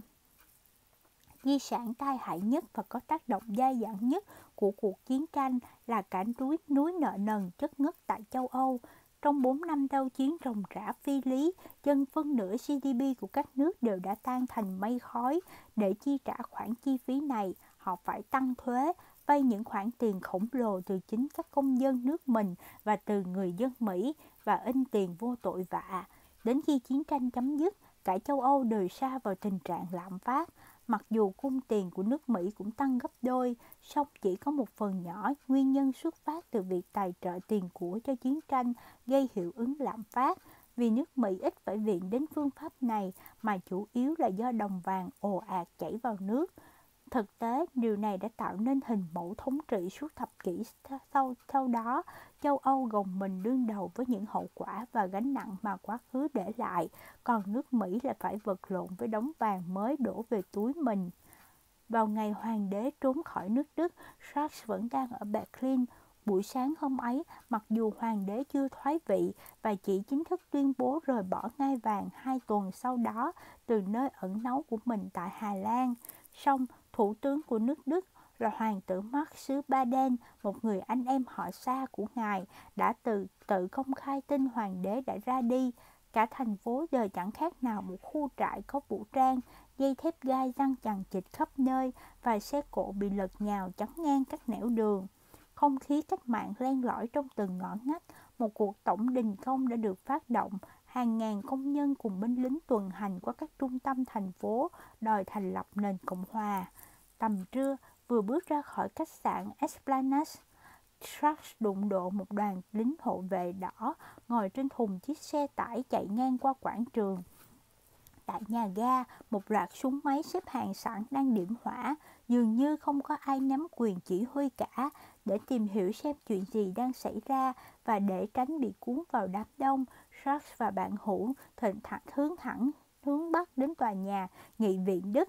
Song ở đây không có lấy một bóng người. Một phút trước đó, Philip Charlemagne, một lãnh tụ của đảng Dân Chủ Xã hội, đã tự ra tay đẩy bánh xe lịch sử khi đứng ra ban công tuyên bố khai sinh nền Cộng Hòa trước sự có mặt của đông đảo người dân đang tụ tập ở phía dưới. Mặc dù nghị viện chưa từng thông qua một quyết định nào như thế, vậy là nền Cộng hòa Đức mới đã ra đời, dân chúng sau đó bèn hò nhau kéo đến cung điện của hoàng đế đã bỏ không. Về sau, crash có nhận xét rằng, ngay giữa bầu không khí hỗn loạn của những ngày tháng kịch tính đó, vẫn luôn tồn tại một chất trật tự kiểu Đức rất đặc trưng. Triều đại phong kiến có thể làm sụp đổ và toàn bộ hệ thống chính trị của nước Đức đã hoàn toàn đảo lộn. Song, những người dân vẫn thường tiếp tục công việc hàng ngày của mình, cố gắng phớt lờ các cuộc biểu tình, xe điện vẫn không ngừng chạy, nguồn cung ứng điện, nước và ga không hề bị gián đoạn và gần như không ai bị giết. Con số thương vong trong những ngày hôm đó thậm chí còn chẳng lên tới 15 người. Ngay cả khi vài phát súng chỉ thiên nổ ra ngay sát cung điện, thì theo bản năng, đám đông di tản vẫn tỏ ra hết sức tôn trọng luật pháp và lịch sự tuân theo biển bám cấm dẫm chân lên cỏ. Trên khắp đất nước, các hội đồng của công nhân và binh lính đua nhau lập ra và thâu tóm các luôn các chức năng của chính quyền địa phương. Vào ngày mùng 10 tháng 11, Sharks được bầu vào Hội đồng Nhân dân địa phương. Sự kiến sự kiện này khiến ông vô cùng hào hứng. Sau khi phát tuyên bố chào mừng của cách mạng, hội đồng này chỉ họp mặt thêm có đúng một lần duy nhất, không hơn. Những tuần tiếp đó là khoảng thời gian hỗn loạn khủng khiếp, mặc dù cuộc cách mạng tháng 11 đã diễn ra khá êm ả, song đến những tuần đầu tiên của tháng 1, bạo lực bùng phát, Berlin bị xé nát bởi những cuộc biểu tình, đình công và đụng độ khốc liệt trên đường phố giữa các nhóm cách mạng xã hội và quân đội. Dường như đối với Jack cũng như rất nhiều người Đức thời đó, nước Đức đang đứng ở nơi đầu sóng ngọn gió của một chiến cuộc chiến vĩ đại trên phạm vi toàn châu Âu nhằm chống lại những thế lực cộng sản. Khi di xuyên qua thành phố tâm tối để trở về nhà, ông có thể nghe thấy tiếng súng máy nổ rền vang. Trong một dịp nọ, ông bị mắc kẹt trong khách sạn do các nhóm biểu tình của phe xã hội xô xát với những người ủng hộ chính phủ một lượt lựu đạn phát nổ, phát nổ ngay giữa đám đông, mọi người bỏ chạy tứ tán, để lại một người chết nằm trơ trên con phố bên dưới. Vận mệnh nước Đức chẳng khác nào chỉ mành treo chuông. Nhiều năm sau đó, ông đã hồi tưởng lại. Tuy nhiên, đó cũng là thời gian đầy cơ hội cho những người thuộc tầng lớp trung lưu, giàu tài năng như Reich. Sự sụp đổ của đế chế Đức và đạo quân thất trận đã phá vỡ trật tự cũ. Chỉ trong vòng 48 tiếng kể từ khi hoàng đế rời bỏ đất nước, 25 triều đại khác nhau đã thoái vị tại nước Đức. Các địa vị, các địa chủ quý tộc một thời thống trị vùng nông thôn đã mất dần vị thế, quyền lực của họ đã chẳng mấy lúc tiêu tán sạch. Ban đầu, Reich nghĩ rằng mình có cơ hội lập thân nếu sự nếu thử sức trong lĩnh vực chính trị. Trước chiến tranh, ông từng là một thành viên của Hội Liên hiệp Tự do Trẻ, một nhánh của Đảng Quốc gia Tự do, một đảng phái theo chủ nghĩa quốc gia dân tộc. Mặc dù không tự do lắm, nhóm này đã rất nhiệt tình ủng hộ các chính sách bành trướng của Hoàng đế Đức. Vào năm 1901, ông thậm chí đã từ chối lời đề nghị của đảng này mời ông ra ứng cử vào nghị viện. vì biết rằng quyền lực của đế chế Đức nằm trong tay tầng lớp quý tộc, đặc biệt là ký quý tộc phổ, và rằng một người với địa vị xuất thân như ông sẽ không mong gì được bước chân vào chính giới dù ở cấp nào. Song giờ đây, khi bản thân tổng thống của nền Cộng hòa mới trước đó chỉ là người giữ yên cương cho đội kỵ binh, còn thủ tướng mới từng là nhà báo, thì dường như hệ thống đẳng cấp xưa đã tan rã. Vào ngày 10 tháng 11, Sykes được mời tới dự một buổi họp mặt và được đề nghị dự phần vào việc sáng lập một đảng phái theo trường lối trung dung, đảng Dân Chủ Đức. Đảng này theo phe xã hội chủ nghĩa cánh tả, cũng không ủng hộ phe dân chủ, dân tộc chủ nghĩa cánh hữu. Tự thân đảng này DDP nhanh chóng gây dựng được vị thế cho riêng mình, trở thành một đảng phái của học giả, nhà báo và thương nhân. Nhiều người trong số đó là dân Do Thái và thu hút được cả những nhân vật có tầm ảnh hưởng sâu rộng như Mark Webber và Albert Einstein. Trong cuộc bầu cử năm 1919, đảng này đã nhảy lên đứng vị trí thứ ba trong Quốc hội Đức, chỉ sau đảng xã hội và đảng Thiên Chúa giáo trung tâm. Tiếc rằng, cuộc trăng tráo ngắn ngủi của Sachs với nền chính trị dân chủ là chẳng được trời giúp. Với những mối quan hệ trong ngành tài chính và kinh doanh mà mình có, ông đóng vai trò quan trọng trong công cuộc gây quỹ hợp hoạt động cho đảng DDP và cũng tham gia soạn thảo cương lĩnh cho đảng này song do thiếu thứ tố chức căn bản giúp thu hút các cử tri và bản chất kiêu hãnh không cho phép ông bịa ra những đồng minh cá nhân cần thiết, ông không bao giờ đủ khả năng thuyết phục nổi một người nào bỏ phiếu bầu mình làm ứng cử viên. Đã vậy, ông còn lại bị chính các nhân vật trong giới lãnh đạo nghi ngờ, mà dẫn đầu trong số đó là ngài Theodore Wolff, chủ bút của tờ Berliner Tablet, Ông này cho rằng Reich chỉ là một kẻ cơ hội đang cố lợi dụng sự nghiệp dân chủ làm bàn đạp tiến thân, chứ thật ra nào có quan tâm gì đến việc phụng sự nền Cộng hòa non trẻ. Riêng về phần mình, Reich cũng dần vỡ mộng về đảng DDP và đã chính thức rời bỏ nó vào năm 1925 khi đảng này bỏ phiếu ủng hộ việc xóa bỏ những quỹ riêng trợ cấp cho các nhân các gia tộc cầm quyền thời nay, thời xưa nay đã bị phế truất. Đến cuối thập niên 1920, như mọi đảng phái trung dung khác ở Đức, DDP mất dần tiếng nói của mình do bị các phe các cánh chính trị khác chèn ép, mà chủ yếu là phe cực hữu. Tuy nhiên, đến lúc ấy thì Sachs đang bận theo đuổi những đại sự ghê gớm hơn rồi. Có lẽ việc ông không được thành công lắm trong lĩnh vực chính trị dựa trên cơ sở phiếu bầu chẳng phải là chuyện gì quá khó hiểu. Đơn giản vì ông là kiểu người khó ưa, mọi người đều thấy ông lạnh lùng và vô cảm, quá tính toán và sắc mắt. Chính ông khi nói về mình cũng phải dùng những từ như cứng rắn, tàn nhẫn và dứt khoát. Một phần cũng do bề ngoài của ông mà ra, một người quen của ông đã nhận xét ông khiến mình trông như sự va trộn giữa một quân nhân trù bị người phổ và một thẩm phán phổ mới nổi đang cố bắt chước phong thái của một vị quân nhân kia vậy. Những đặc điểm ngoài nội hình nổi bật của ông là mái tóc húi cua, vóc người cứng nhắc, dáng đi nghiêm trang, khuôn mặt lúc nào cũng câu có dữ tợn. Về sau khi ông đã nổi tiếng trở thành đối tượng yêu thích của các họa sĩ biếm họa, song trên cả vẻ bề ngoài, chính những nét tiêu biểu trong tính cách của ông, sự phù phiếm thái quá, thói quen nói liên hồi về bản thân và các thành tựu cá nhân, sự cứng rắn, đầu óc khôn ngoan mang màu sắc cay độc, kết hợp với bản tính đa nghi ghê gớm mới là thứ khiến người ta khiếp đảm. Ông phô bày một sự tự tin đáng kinh ngạc, đó không phải chỉ là cái vẻ ngoài mà là sự phản ánh ý thức mạnh mẽ về phẩm chất vượt trội bẩm sinh của bản thân. Xét ở nhiều khía cạnh, ông quả là một cá nhân kiệt xuất giữa những con người thuộc tầng lớp trung lưu bậc dưới,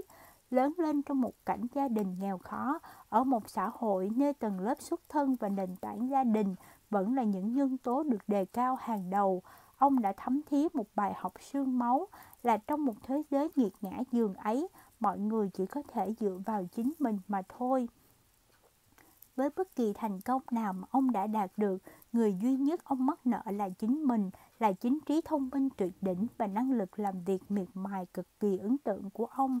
Dường như chẳng có thứ gì đáng được coi là thiên liêng đối với ông, ngoại trừ đức tin vào bản thân và đức tin ấy mãnh liệt đến nỗi nó không còn là thứ gì riêng tư nữa. ông thường phát biểu những câu nói sặc mùi, ta là một là riêng là thứ nhất, và thay kệ, không cần để tâm xem liệu người khác có cho đó là những lời huênh hoang khuếch lác, khoác lác hay không. Một quan sát viên đã viết như vậy, và không giống như một số kẻ tham vọng lập thân vẫn thường cố che đậy suy nghĩ cay độc của mình bằng cái mẻ ngoài bạc thiệp. Ông không bao giờ tỏ ra vùng vã muốn chinh phục mọi người. Mãi về sau này, khi những cá tính thật của ông đã lộ diện, một chính trị gia đã viết, ông ta là một người xa cách kỳ dị, cô độc, không có kẻ nào bâu sâu xung quanh và cũng chẳng thấy bè phái nào ủng hộ ông cả. Ông không có bạn, chỉ có thù. Xong, một không một ai có thể phủ nhận tinh thần tự giác, nhiệt huyết và ý chí nỗ lực không mệt mỏi của ông cả. Rắc rối liên quan đến những khoản bồi thường chiến phí của nước Đức, cụ thể là tổng chi phí chiến tranh mà các nước thắng trận, đặc biệt là Anh và Pháp, có thể đòi nước Đức phải chi trả, sẽ còn ám ảnh nền tài chính của toàn châu Âu trong suốt 2 năm, 20 năm tiếp đó. Có thể cuộc chiến đã kết thúc, song những xung đột không vì thế mà chấm dứt. Trong Hội nghị Hòa bình Paris khai mạc tháng 1 năm 1919, không có vấn đề nào lại gây nhiều rắc rối, bất đồng, mệt mỏi và trì, trì hoãn bằng. Đó là lời nhận xét của Thomas Lamon, thành viên của phái đoàn đàm phán Mỹ khi hồi tưởng lại chuyện này. Tất cả những người có mặt tại Paris đều đoan chắc rằng nước Pháp, đất nước đã chịu nhiều thiên vong và thiệt hại dân sự nhất, sẽ là lực lượng nhiệt tình ủng hộ việc áp đặt những khoản bồi thường chiến phí nhằm trừng phạt nước Đức nhất. Song, hóa ra lại là nước Anh. Ban đầu, một nhóm những nhân vật có tư tưởng tự do mạnh mẽ thuộc Bộ Tài chính Anh đã cùng nhau soạn thảo các kế hoạch hòa bình dựa trên cơ sở một món bồi thường tương đối vừa phải. Song, trong những tháng trước thời điểm diễn ra hội nghị hòa bình, toàn bộ báo giới dưới sự dẫn dắt của hai tờ báo là Time và Daily Mail đã đồng loạt phát động một chiến dịch hiếu chiến rẻ tiền, trong đó lớn tiếng kêu gọi các bên chiến thắng phải đòi bồi thường thật nặng và suốt chiến dịch bầu cử tháng 12 năm 1918, khẩu hiệu hô hào rằng quân đồng minh phải nặng cho kỳ hết từng đồng xu cắt bạc cuối cùng của nước Đức đã đánh trúng tim đen của đông đảo cử tri. Thủ tướng Anh lúc bấy giờ là David Lloyd George vì muốn chiều, chiều lòng công luận đã bổ nhiệm ba nhân vật sừng sỏ bậc nhất thuộc phe ủng hộ chính sách đòi bồi thường lớn để góp mặt trong đoàn đại biểu của Anh tới tham gia Ủy ban bồi thường tại Paris, bao gồm William Hughes, vị thủ tướng hung hăng của Australia, hôn tước Summer, vị luật gia nổi tiếng tiêm sắt giả đá, và hôn tước Cunilip, ngài cựu thống đốc nóng nảy của ngân hàng Anh Quốc. Cunilip được kỳ vọng sẽ đóng vai trò đầu não tài chính của bộ ba nói trên, mặc dù bản thân là một viên chức ngân hàng, hàng thành công, thậm chí đã từng nắm giữ vị trí thống đốc của ngân hàng Anh Quốc, song ông vẫn khăng khăng bảo lưu suy nghĩ ngu dốt của mình về những nguyên lý kinh tế học cơ bản nhất. Vài tuần trước khi lên đường sang Paris, ông ta kiến nghị rằng nên lời nước Đức phải chi trả 100 tỷ đô la tiền bồi thường chiến phí. Đó quả là một con số ai nghe cũng phải giật mình. GDP hàng năm của nước Đức trước chiến tranh chỉ sắp xỉ 12 tỷ đô la. Họa có tâm thần thì người ta mới nghĩ đến chuyện đổ lên vai đất nước này một khoản nợ lớn gấp 8 lần thu nhập thường niên của nó. Tính riêng số tiền lãi trên khoản nợ này cũng đã ngốn bay 40% GDP của Đức rồi. Yêu sách của nước Pháp đối với các khoản bồi thường chiến phí lại xuất phát từ tâm lý nhược tiểu của đất nước này, bị nước Đức xâm lược tới hai lần chỉ trong vòng 50, 50 năm qua, nước Pháp luôn sống trong sợ hãi, lo lắng một ngày nước Đức lại hồi sinh, Nước Đức vốn hung hăng hơn, phát triển hơn, rẻ hơn, giàu hơn và năng động hơn. Đã vậy, quy mô dân số nước này còn lớn hơn nước Pháp tới 50%, 60 triệu người Đức so với 40 triệu người Pháp. Mặc dù Thủ tướng Pháp Georges Clemenceau chưa bao giờ thực sự thốt ra những lời mà các khẩu hiệu cổ động của người Đức vẫn gán vào ông rằng vấn đề căn cốt là ở chỗ dân Đức đông hơn những 20 triệu người thì rõ ràng đó vẫn là luôn là điều ông tâm niệm trong đầu. Do đó, nước Pháp đã hạ quyết tâm làm suy yếu nước Đức bằng mọi phương cách có thể, giải trừ quân đội, cắt xẻo càng nhiều vùng đất của ông hàng xóm càng tốt và bồi môi tiền bồi thường chiến phí có một vấn đề ngày càng sáng tỏ trong suốt các cuộc đàm phán tại Paris, đó là người Pháp so với sự an toàn tiền chỉ là thứ yếu, trong khi Bộ trưởng Bộ Tài chính Pháp là Lucien Croix một hai đòi những khoản bồi thường kết xù, thì ngài Clemenceau, trưởng đoàn đại biểu của Pháp, lại không giấu giếm thái độ khinh rẻ đối với ông này và gọi ông là gã do Thái duy nhất chẳng hiểu gì về tiền bạc cả. Và chia rẽ ông khỏi những thành viên nội các Pháp khác trong suốt cuộc đàm phán. Clemenceau rõ ràng giữ quan điểm thật linh hoạt về vấn đề bồi thường nhằm lấy đó làm món hàng thương lượng với người Mỹ để đổi lấy sự đảm bảo về mặt an ninh dọc theo biên giới Pháp-Đức. Chỉ khi thấy sự đảm bảo này còn chưa đủ mạnh, ông ta mới quay sang đòi bồi thường lớn.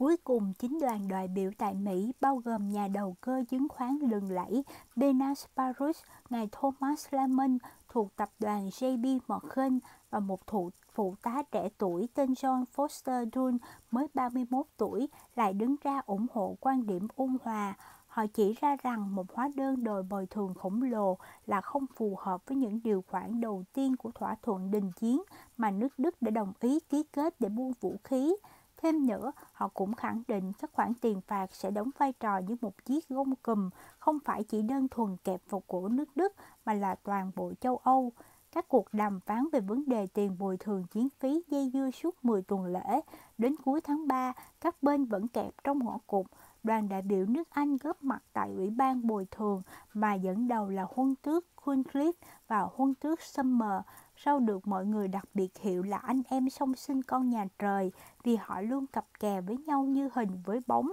và lúc nào cũng chỉ một hai yêu cầu những con số cao đến phi lý, nhất quyết không chịu chấp nhận khoản thanh toán nào dưới 55 tỷ đô la. Về phía người Mỹ lại muốn dừng lại ở khoản tiền trị giá trong khoảng từ 10 đến 12 tỷ và không đồng ý vượt quá con số 24 tỷ đô la. Mặc dù trong phần lớn thời gian đàm phán, Tổng thống Wilson tỏ ra không cáo già và đổi thương thuyết bằng nhiều vị trưởng đoàn khác có mặt tại Paris, song riêng đối với vấn đề này, đoàn đại biểu nước Mỹ hết sức kiên định với lập trường của mình và từ chối phê chuẩn bất kỳ khoản bồi thường nào vượt quá giới hạn nói trên. Cùng với một sự nỗ lực được thực hiện nhằm phá vỡ bế tắc, chính bản thân Roy Shores đã gắng sức vận dụng những thủ thuật chính trị vô cùng khéo léo của mình, song Queencliffe và Summer vẫn không mảy may hồi tâm chuyển ý. Phương châm của Roy George là không bao giờ xa vào những cuộc tấn công trực diện tốn kém, dù là trên chiến trường hay chính trường, nếu như có một con đường bồng bồng khác và ban đầu ông đã bổ nhiệm họ vào những vị trí nói trên với hy vọng lái họ theo hướng ủng hộ một khoản bồi thường vừa phải. Giờ đây, ông bỗng thấy mình bị giam cầm trong chính thái độ cứng đầu cứng cổ của hai nhân vật này. Giải pháp của ông là đến phút cuối cùng thuyết phục Hội nghị Hòa Bình ra quyết định hoãn việc đánh giá các khoản bồi thường chiến phí sang một thời điểm khác và chuyển giao phần việc này cho một cơ quan chuyên trách. Cơ quan đó sẽ buộc phải đưa ra một quyết định đề xuất của mình vào ngày 31 tháng 5 năm 1921. Ông hy vọng là đến khi đó, tâm lý hung hăng đã nguội bớt tình hình chính trị tại nước Anh cũng sẽ đổi khác và họ có thể dàn xếp một mức bồi thường hợp lý hơn.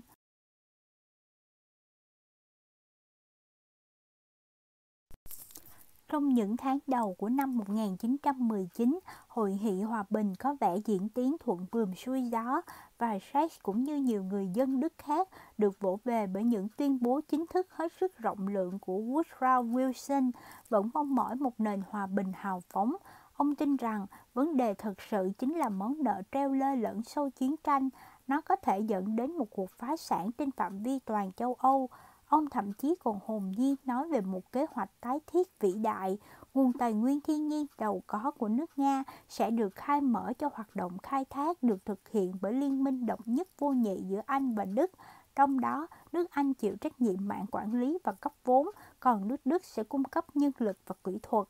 tháng 5 năm 1919, khi các điều khoản của Hiệp ước Hòa bình được công bố cho nước Đức, toàn bộ đất nước đã vỡ hòa vì sốc và giận dữ. Nước này sẽ mất một phần tám lãnh thổ của mình. Alsace và Lorraine sẽ được cắt cho nước Pháp. Các mỏ than ở vùng Saxe cũng phải nhượng lại cho nước này. Vùng Bắc Schleswig sẽ phải tiến hành trưng cầu dân ý khu vực để quyết định xem vùng này có trở thành một phần của Đan Mạch hay không vùng thượng Silesia, Bosen và Tây Prussia chuyển sang Phần Lan. Cả hai bên bờ sông Rhin sẽ bị quân sự và sẽ bị phi quân sự hóa vĩnh viễn. Lực lượng quân đội sẽ bị cắt giảm xuống dưới mức 100.000 người. Hải quân bị giải tán và đội thương thuyền từ nay sẽ nắm dưới quyền quản lý của các nước đồng minh mặc dù nước Đức đồng minh mà mặc dù các nước đồng minh sẽ trì hoãn việc ấn định quy mô của các khoản bồi thường chiến phí, song mọi người đều biết rằng con số đang được thảo luận trên bàn đàm phán chắc chắn rất khổng lồ.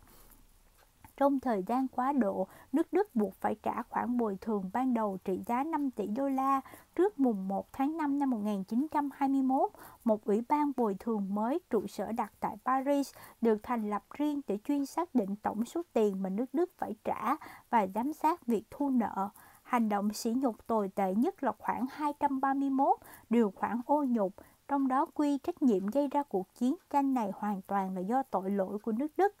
Phản ứng bên trong lòng nước Đức trước Hiệp định Hòa bình đã bị đẩy lên đến mức điên loạn. Tất cả các hình thức giải trí công cộng đều bị tạm ngừng suốt một tuần lễ để biểu thị thái độ phản, phản đối. Quốc kỳ trên khắp đất nước đều được treo rũ Thủ tướng Philip Sederman gọi những điều khoản trong hiệp ước này là không thể chịu đựng được, không thể hiểu được và không thể chấp nhận được và khẳng định rằng nó sẽ biến người dân Đức thành những kẻ nô lệ và toi đòi, buộc phải lao động cưỡng bức sau hàng rào dây thép gai và song sắt nhà tù. Dân Đức được cho hạn chót trong vòng 5 ngày phải chấp nhận các điều khoản, nếu không sẽ tiếp tục đối mặt với chiến sự. Sederman đệ đơn từ chức chứ nhất quyết không ký vào hiệp ước. Ông khẳng khái phát biểu, bàn tay nào là chịu thuận theo thứ gông cùm sẽ trói buộc chính nó và tất cả chúng ta cơ chứ.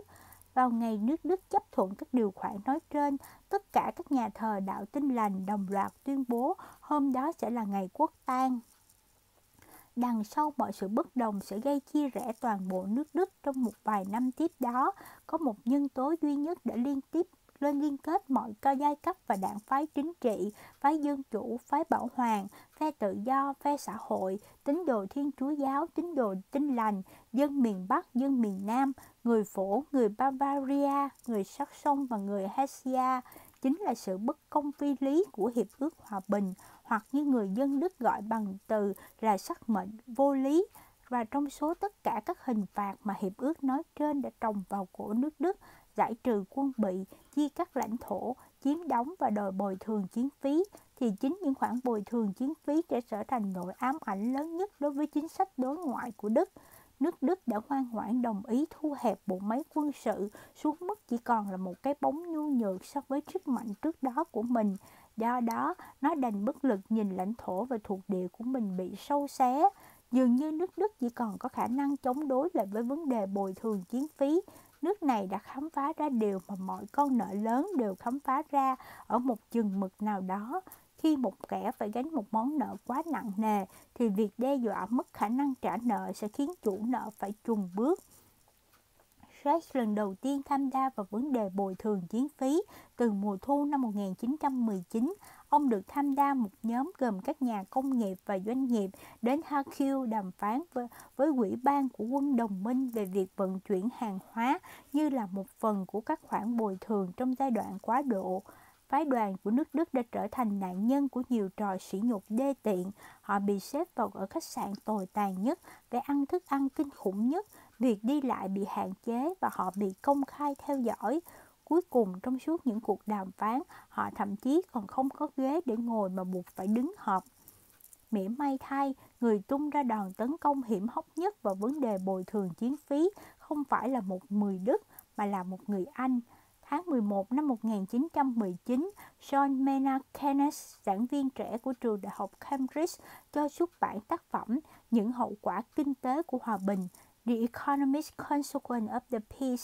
Trong cuốn sách này, Keynes lập luận rằng để nước Đức có thể kiếm kiếm được đủ tiền trả cho quân đồng minh, nước này sẽ phải bán nhiều hàng hóa hơn là mua và các đối tác thương mại của nó sẽ phải sẵn lòng hấp thụ lượng hàng hóa khổng lồ đó cũng đồng nghĩa với hậu quả tiềm tàng là bóp nghẹt các ngành công nghiệp nội địa. Do đó, vì lợi ích của chính mình, các nước đồng minh sẽ phải tự tiết chế nhu cầu. Như ông đã chỉ ra, nếu nước Đức bị bóp nặng thì nó sẽ không phải nước đầu tiên chịu thiệt hại. Ông kết luận rằng số tiền lớn nhất mà nước Đức có đủ khả năng chi trả mà lại không gây đổ vỡ thương mại thế giới trên diện rộng là tầm 6 tỷ đô la.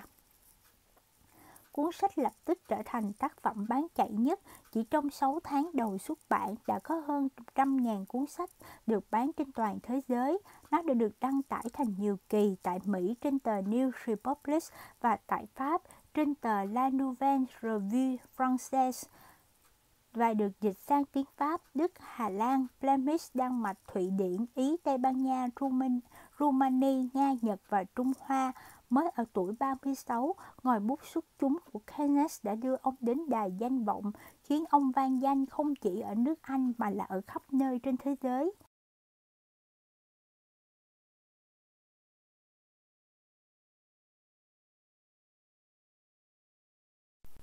Ngay khi còn nhỏ tuổi, mọi người đã chú ý đến tài trí của cậu bé Maynard, vốn đã được bồi đắp từ tấm bé. Sinh năm 1883 tại Cambridge, anh, ông đã sống gần hết của cuộc đời mình trong khuôn viên và xung quanh Đại học Cambridge. Cha của ông, ngài John Neville Kenneth là gặp đảng viên, một nhà triết học, một nhà logic học đầy triển vọng, song lại rất ít tham vọng và đã sớm bị cuốn vào những công tác hành chính tại trường đại học. Maynard theo học 4 năm tại Easton. Ở đây cậu là một trong những cậu bé vàng sáng giá nhất, vừa được được nhiều thành tích xuất sắc lại vừa được tất cả mọi người yêu mến khâm phục. Đến năm 1902, cậu tới King College, Cambridge để học ngành toán. Không lâu sau đó, cậu được nhận vào hội tri thức tinh hoa có biệt hiệu là hội các tông đồ. Trong đó có sự góp mặt của những các nhân vật như là G.E. Moore, Bertrand Russell và Lytton Crochet. Suốt những năm tháng tại Cambridge, cậu say sưa với những cuộc thảo luận đầy tính triết học cao siêu và những vấn đề vô cùng hóc búa với các vị tông đồ bản hữu của mình. Ngay cả Bertrand Russell, người hiếm khi bị ấn tượng bởi năng lực trí tuệ của người khác, cũng phải viết rằng trí óc của Kansas là trí óc sắc bén và là minh triết bậc nhất mà tôi tôi từng được biết đến. Sau khi tốt nghiệp vào năm 1904, Keynes đã cố gắng thoát khỏi ngôi trường đại học trong một thời gian ngắn bằng cách tham gia văn phòng Ấn Độ với chân viên chức. Ông chỉ xếp thứ hai trong cuộc thi công chức và bỏ lỡ cơ hội được nhận vào làm việc tại Bộ Tài chính. Mặc dù ông vẫn khăng khăng kêu rằng đó chỉ là vì rõ ràng tôi còn biết nhiều hơn về kinh tế học hơn cả những người chấm thi cho tôi. Chỉ sau một năm làm việc tại văn phòng Ấn Độ, ông đã xin từ chức. Mặc dù công việc chẳng lấy gì làm vất vả, ông làm việc từ 11 giờ sáng tới 5 giờ chiều các ngày trong tuần, 11 giờ sáng đến 1 giờ chiều các ngày thứ bảy và được hưởng 8 tuần nghỉ lễ một năm cộng với ngày Derby. Xong ông nhận thấy rằng mình không có đủ việc để làm phần là nhiệm vụ của đợt giao phó cho ông bao gồm tổ chức vượt vận chuyển 10 con bò FCA tới Bombay và và chuẩn bị một bản báo cáo thường niên trình lên nghị viện. Tiến độ tiến bộ về vật chất và tinh thần của Ấn Độ phát ngán vì công việc quá tẻ nhạt, ông trở lại Cambridge. Tuy rằng ông đã đạt được vị trí giảng viên môn kinh tế học gần như ngay lập tức, song chính tình yêu số một của ông vẫn luôn là triết học Năm 1909, ông bắt đầu viết một cuốn sách về những nền tảng triết học của xác suất. Ông hy vọng công trình này sẽ thay đổi cách suy nghĩ của các nhà triết học về sự không chắc chắn. Những đề tài của cuốn sách rằng con người không thể biết chắc một điều gì và khó mà định nghĩa được hành động thế nào mới thật là khôn ngoan khi tương lai khó lường đến thế rằng chính trực giác chứ không phải đầu óc phân tích mới có thể cung cấp nền tảng cơ bản cho hành động trong các trường hợp nói trên sẽ chi phối phần lớn tư duy kinh tế về sau của ông cũng như năng lực kiếm tiền từ hoạt động đầu cơ không kém phần xuất sắc. Song bên cạnh niềm đam mê dành cho những ý tưởng trừu tượng và những vấn đề triết học, Keynes vẫn còn là những tham vọng to lớn và ghê gớm hơn nhiều. Ngoài thời gian giảng dạy và viết sách và về xác suất, trong những năm trước chiến tranh, ông còn tham gia vào Ủy ban Hoàng gia về Tài chính và Tiền tệ Ấn Độ, thậm chí còn cho xuất bản một cuốn sách về đề tài này. Ông đảm nhiệm toàn bộ danh mục đầu tư của trường mình, thỉnh thoảng lại viết bài về các vấn đề tài chính cho tờ Morning Sport và Economist và trở thành biên tập viên của tờ Economist Journal. Economist Journal. Ông cũng viết nhiều bài báo và bài bình luận cho tờ báo này thứ đến là các sở thích của ông, những bộ sưu tập kinh hoành tráng, bao gồm vô số cuốn sách cổ và các bức họa hiện đại, môn golf, rồi niềm đam mê đối với ballet và rất nhiều người bạn nổi tiếng thuộc nhiều giới ngành khác nhau. Thật ra dường như có những thời điểm ông ôm đờm quá nhiều mối quan tâm cùng một lúc. Để dung hòa tất cả những hoạt động nói trên, mỗi tuần ông ở lên đên vài ngày. Tại đây ông ở chung trong căn nhà tại số 38 quảng trường Greenwich với vài người bạn ở Clumbury, trong đó có Aria Stephen và chị gái Aria là Virginia, cùng chồng cô là Leonard Wolf. Ông gặp hầu hết những người này khi còn là sinh viên ở Cambridge, song trong khi những người bạn có đầu óc phóng túng của ông coi thế giới tiền và quyền là nơi nhơ bẩn thì ông lại khao khát cháy bỏng muốn trở thành một phần của thế giới đó. Cơ hội đưa ông trở lại chính phủ nảy sinh trong cùng sinh cùng cuộc chiến tranh. Chủ nhật ngày mùng 2 tháng 8 khi đang ở Cambridge, ông nhận được thư của một đồng nghiệp cũ tại Bộ Tài chính Anh, ngài Basil flackes Hôm qua tôi đã cố liên lạc với ngài, song ngài lại không có mặt ở thành phố. Tôi muốn kiến cử trí óc của Ngài để phục vụ cho lợi ích của đất nước và trộm nghĩ Ngài sẽ yêu thích công việc này. Tôi rất biết ơn nếu Ngài có thể dành thời gian gặp mặt tôi vào thứ hai này, song tôi e, e rằng quyết định này sẽ phải đưa ra ngay sau đó. Lời mời xuất phát từ một người ông vô cùng kính trọng, cho ông cơ hội tiếp cận với trung tâm sự vụ của toàn thế giới, quả có sức hấp dẫn không thể cưỡng nổi. Quá sốt ruột không thể chờ đợi chuyến tàu tiếp theo lên lên ông thuyết phục em rể là AV Hughes cho ông ngồi thùng xe mô tô rồi lái lên lên. Đến cuối ngày, Kenneth đã ngồi chễm chệ trong trụ sở Bộ Tài chính, bận rộn soạn thảo một công hàm cho ngài Bộ trưởng về vấn đề liệu nước Anh có nên theo gót các nước châu Âu khác và từ bỏ chế độ bạn vị vàng hay không. Chỉ trong vỏn vẹn vài tháng, ông đã được bổ nhiệm vào vị trí cố vấn kinh tế cấp thấp trong Bộ Tài chính.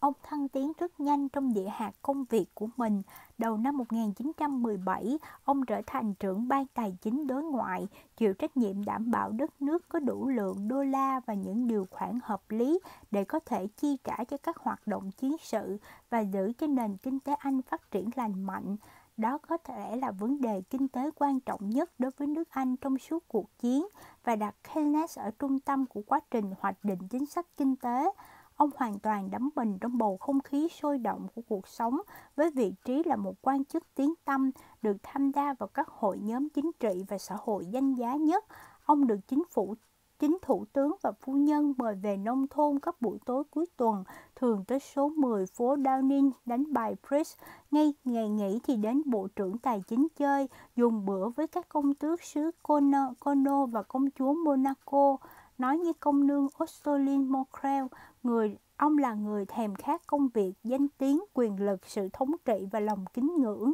Sự kết hợp giữa thành công và trí tuệ khiến ông nhiều lúc trở nên khó chịu lạnh lùng. Các bạn bè ở Clubbury của ông, những người sống trong một thế giới tinh túy của nghệ thuật, văn học và tưởng tượng, vẫn thường giễu cợt ông về những mối quan hệ quyền quý, cao sang mà ông mới thiết lập được. Trong mắt họ, những điểm khó chịu ở ông đã được bù đắp lại bằng thú vui, thích thách thức các bậc quyền cao chức rộng. Không một ai thoát khỏi những lời đối đáp thông minh và cay độc của ông.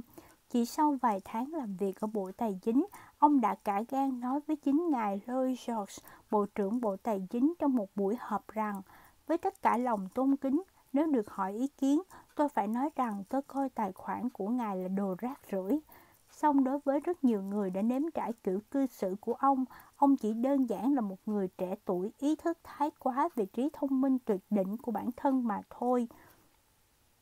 Nếu chỉ nhìn bề ngoài của ông, sẽ chẳng mấy ai người, người nhận ra khí chất đó. Ông trông rất đổi bình thường, cầm lẹm, tóc mỏng, đi kèm một hàng ria kiểu nhà, nhà binh lờ mờ và cách ông ăn vận cũng không lấy gì làm nổi bật. Bộ âu phục tối màu và chiếc mũ mềm, đôi khi thay bằng mũ quả dưa. Thoạt trong người ta sẽ dễ nhầm tưởng ông chỉ là một kẻ quen ăn không ngồi rồi ở lên đinh có một sự nghiệp thường thường bậc trung.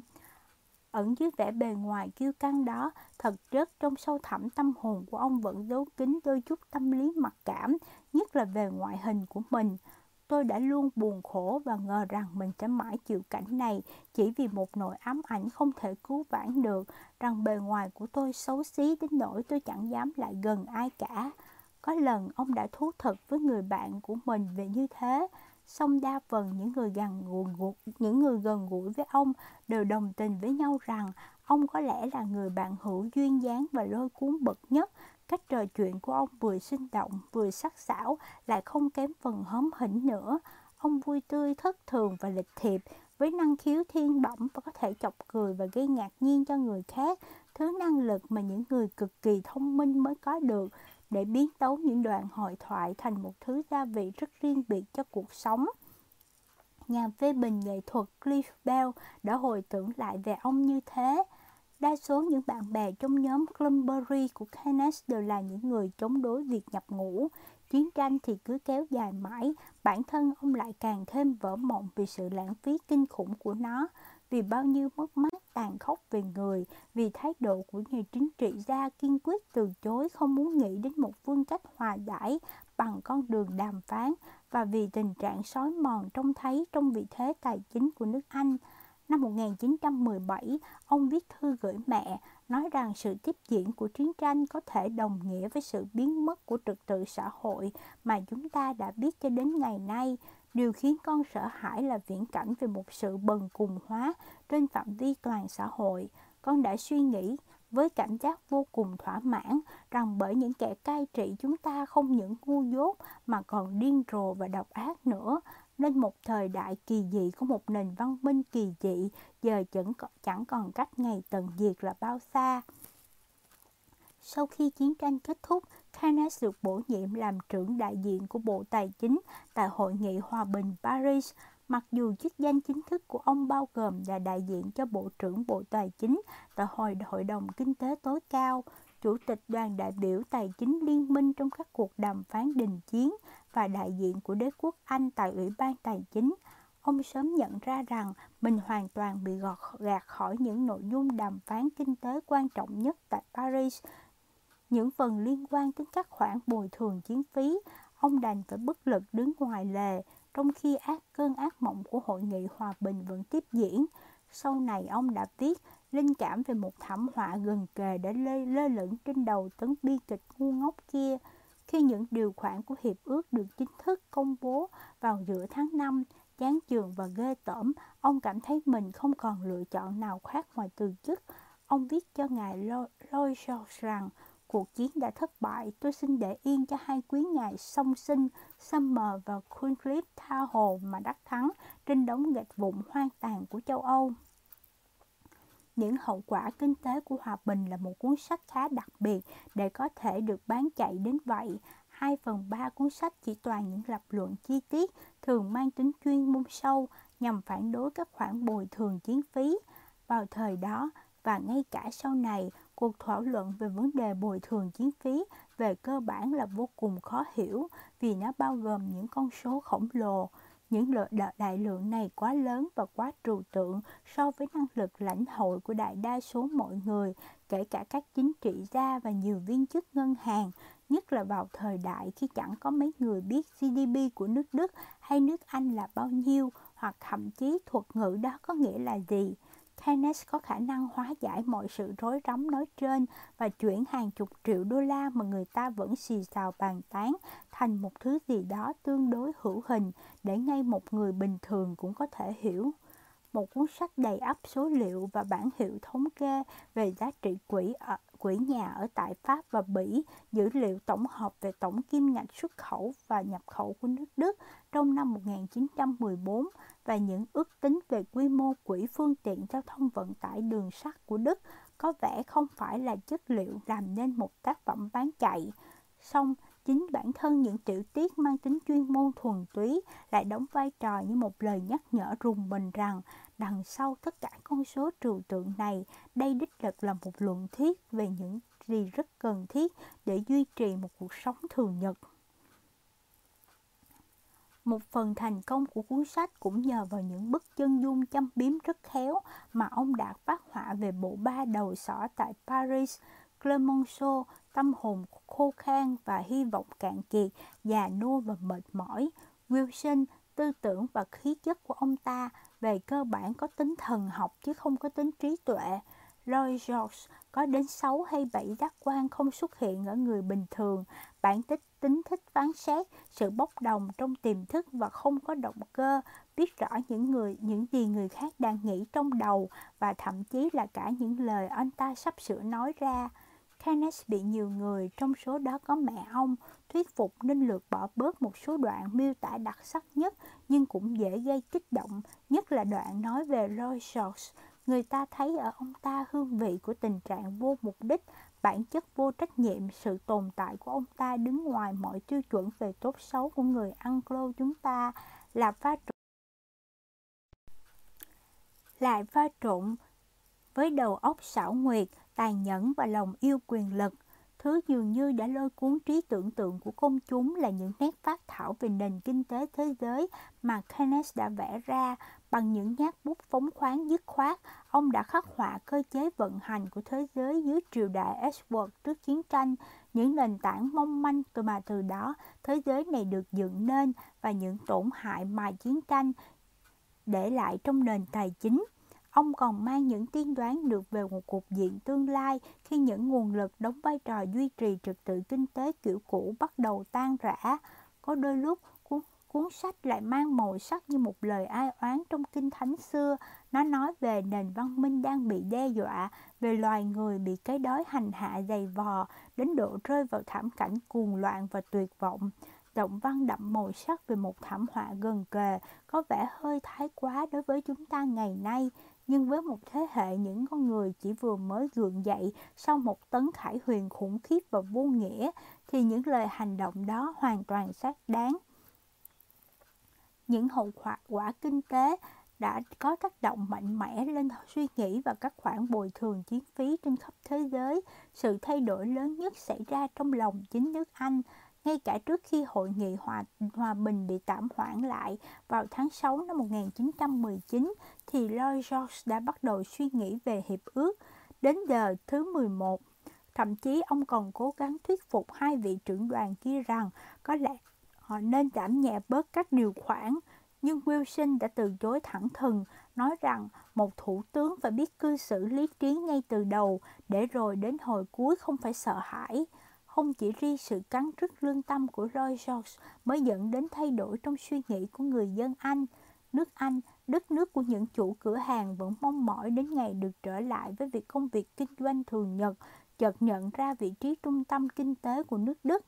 Như Ngoại trưởng Anh và Huân tướng Curzon đã tuyên bố với các nội các, nước Đức đối với chúng ta là nước có tầm quan trọng bậc nhất tại châu Âu. Trái lại, nước Pháp nhất mực bám lấy tâm lý thù địch đã ăn sâu trong suy nghĩ của mình đối với kẻ thù truyền kiếp và vì nước Mỹ thì đứng ngoài cục diện châu Âu, còn nước Anh ngày càng tỏ ra thương xót hoàn cảnh của Đức hơn nên Pháp bỗng thấy mình bị cô lập. Trong vòng 4 năm sau hội nghị hòa bình, từ đầu năm 1919 đến cuối năm 1922, châu Âu đã chứng kiến hàng loạt những cuộc họp mặt quốc tế nhằm giải quyết vấn đề bồi thường chiến phí. Các chính, chính phủ ở cả Pháp và Đức liên tục sụp đổ. Chỉ trong 4 năm, bộ máy chính phủ Pháp đã thay đổi đến 5 lần. Với Đức, con số này là 6. Nhân vật duy nhất không thay đổi trong các cuộc họp nói trên chính là Thủ tướng Anh Lloyd George. Như để cố gắng bù đắp những sai lầm của mình tại Paris, ông dồn hết tâm sức vào quá trình này. Theo một tính toán, ông Đạm đã tham gia tổng cộng 33 hội nghị quốc tế khác nhau trong khoảng thời gian này. Rất nhiều cuộc họp trong số đó được tổ chức tại những khu nghỉ dưỡng kim sòng bạc của châu Âu ở San Remo vào tháng 4 năm 1921, ở Boulogne vào tháng 6, ở Wiesbaden vào tháng 10 năm 1921, ở Cannes vào tháng 1 năm 1922 và cuộc náo nhiệt cuối cùng là tại Genoa vào tháng 4 năm 1922, đến nỗi Thủ tướng Pháp Raymond Poincaré đã khinh bỉ mà gọi đó là La Politique de Casino, chính trị sòng bạc. Dẫu rằng tổ chức ở những nơi sang trọng là vậy, song những cuộc họp này thực chất là những sự kiện đau đầu một hết sức. Nguyên nhân lớn nhất cũng chỉ vì người Pháp khẳng định nổi chẳng ờ, định hình nổi họ thực sự muốn gì. Như Poincaré đã nói vào tháng 6 năm 1922, về phần mình, tôi lo ngại rằng nước Đức chịu ờ, nếu nước Đức chịu trả tiền, chúng tôi sẽ phải sơ tán khỏi khu vực sông Rhin theo các ngài thì đâu là cách tốt hơn, lấy tiền hay chiếm lĩnh một lãnh thổ mới. Riêng tôi lại ưa giải pháp chiếm đóng hơn là nhận khoản tiền bồi thường chiến phí, hay như Lloyd George đã tóm được một cách xúc tích hơn là nước Pháp không thể quyết định nổi mình sẽ thịt sẽ thịt con bò Đức ra để làm bít tết hay vắt sữa nó.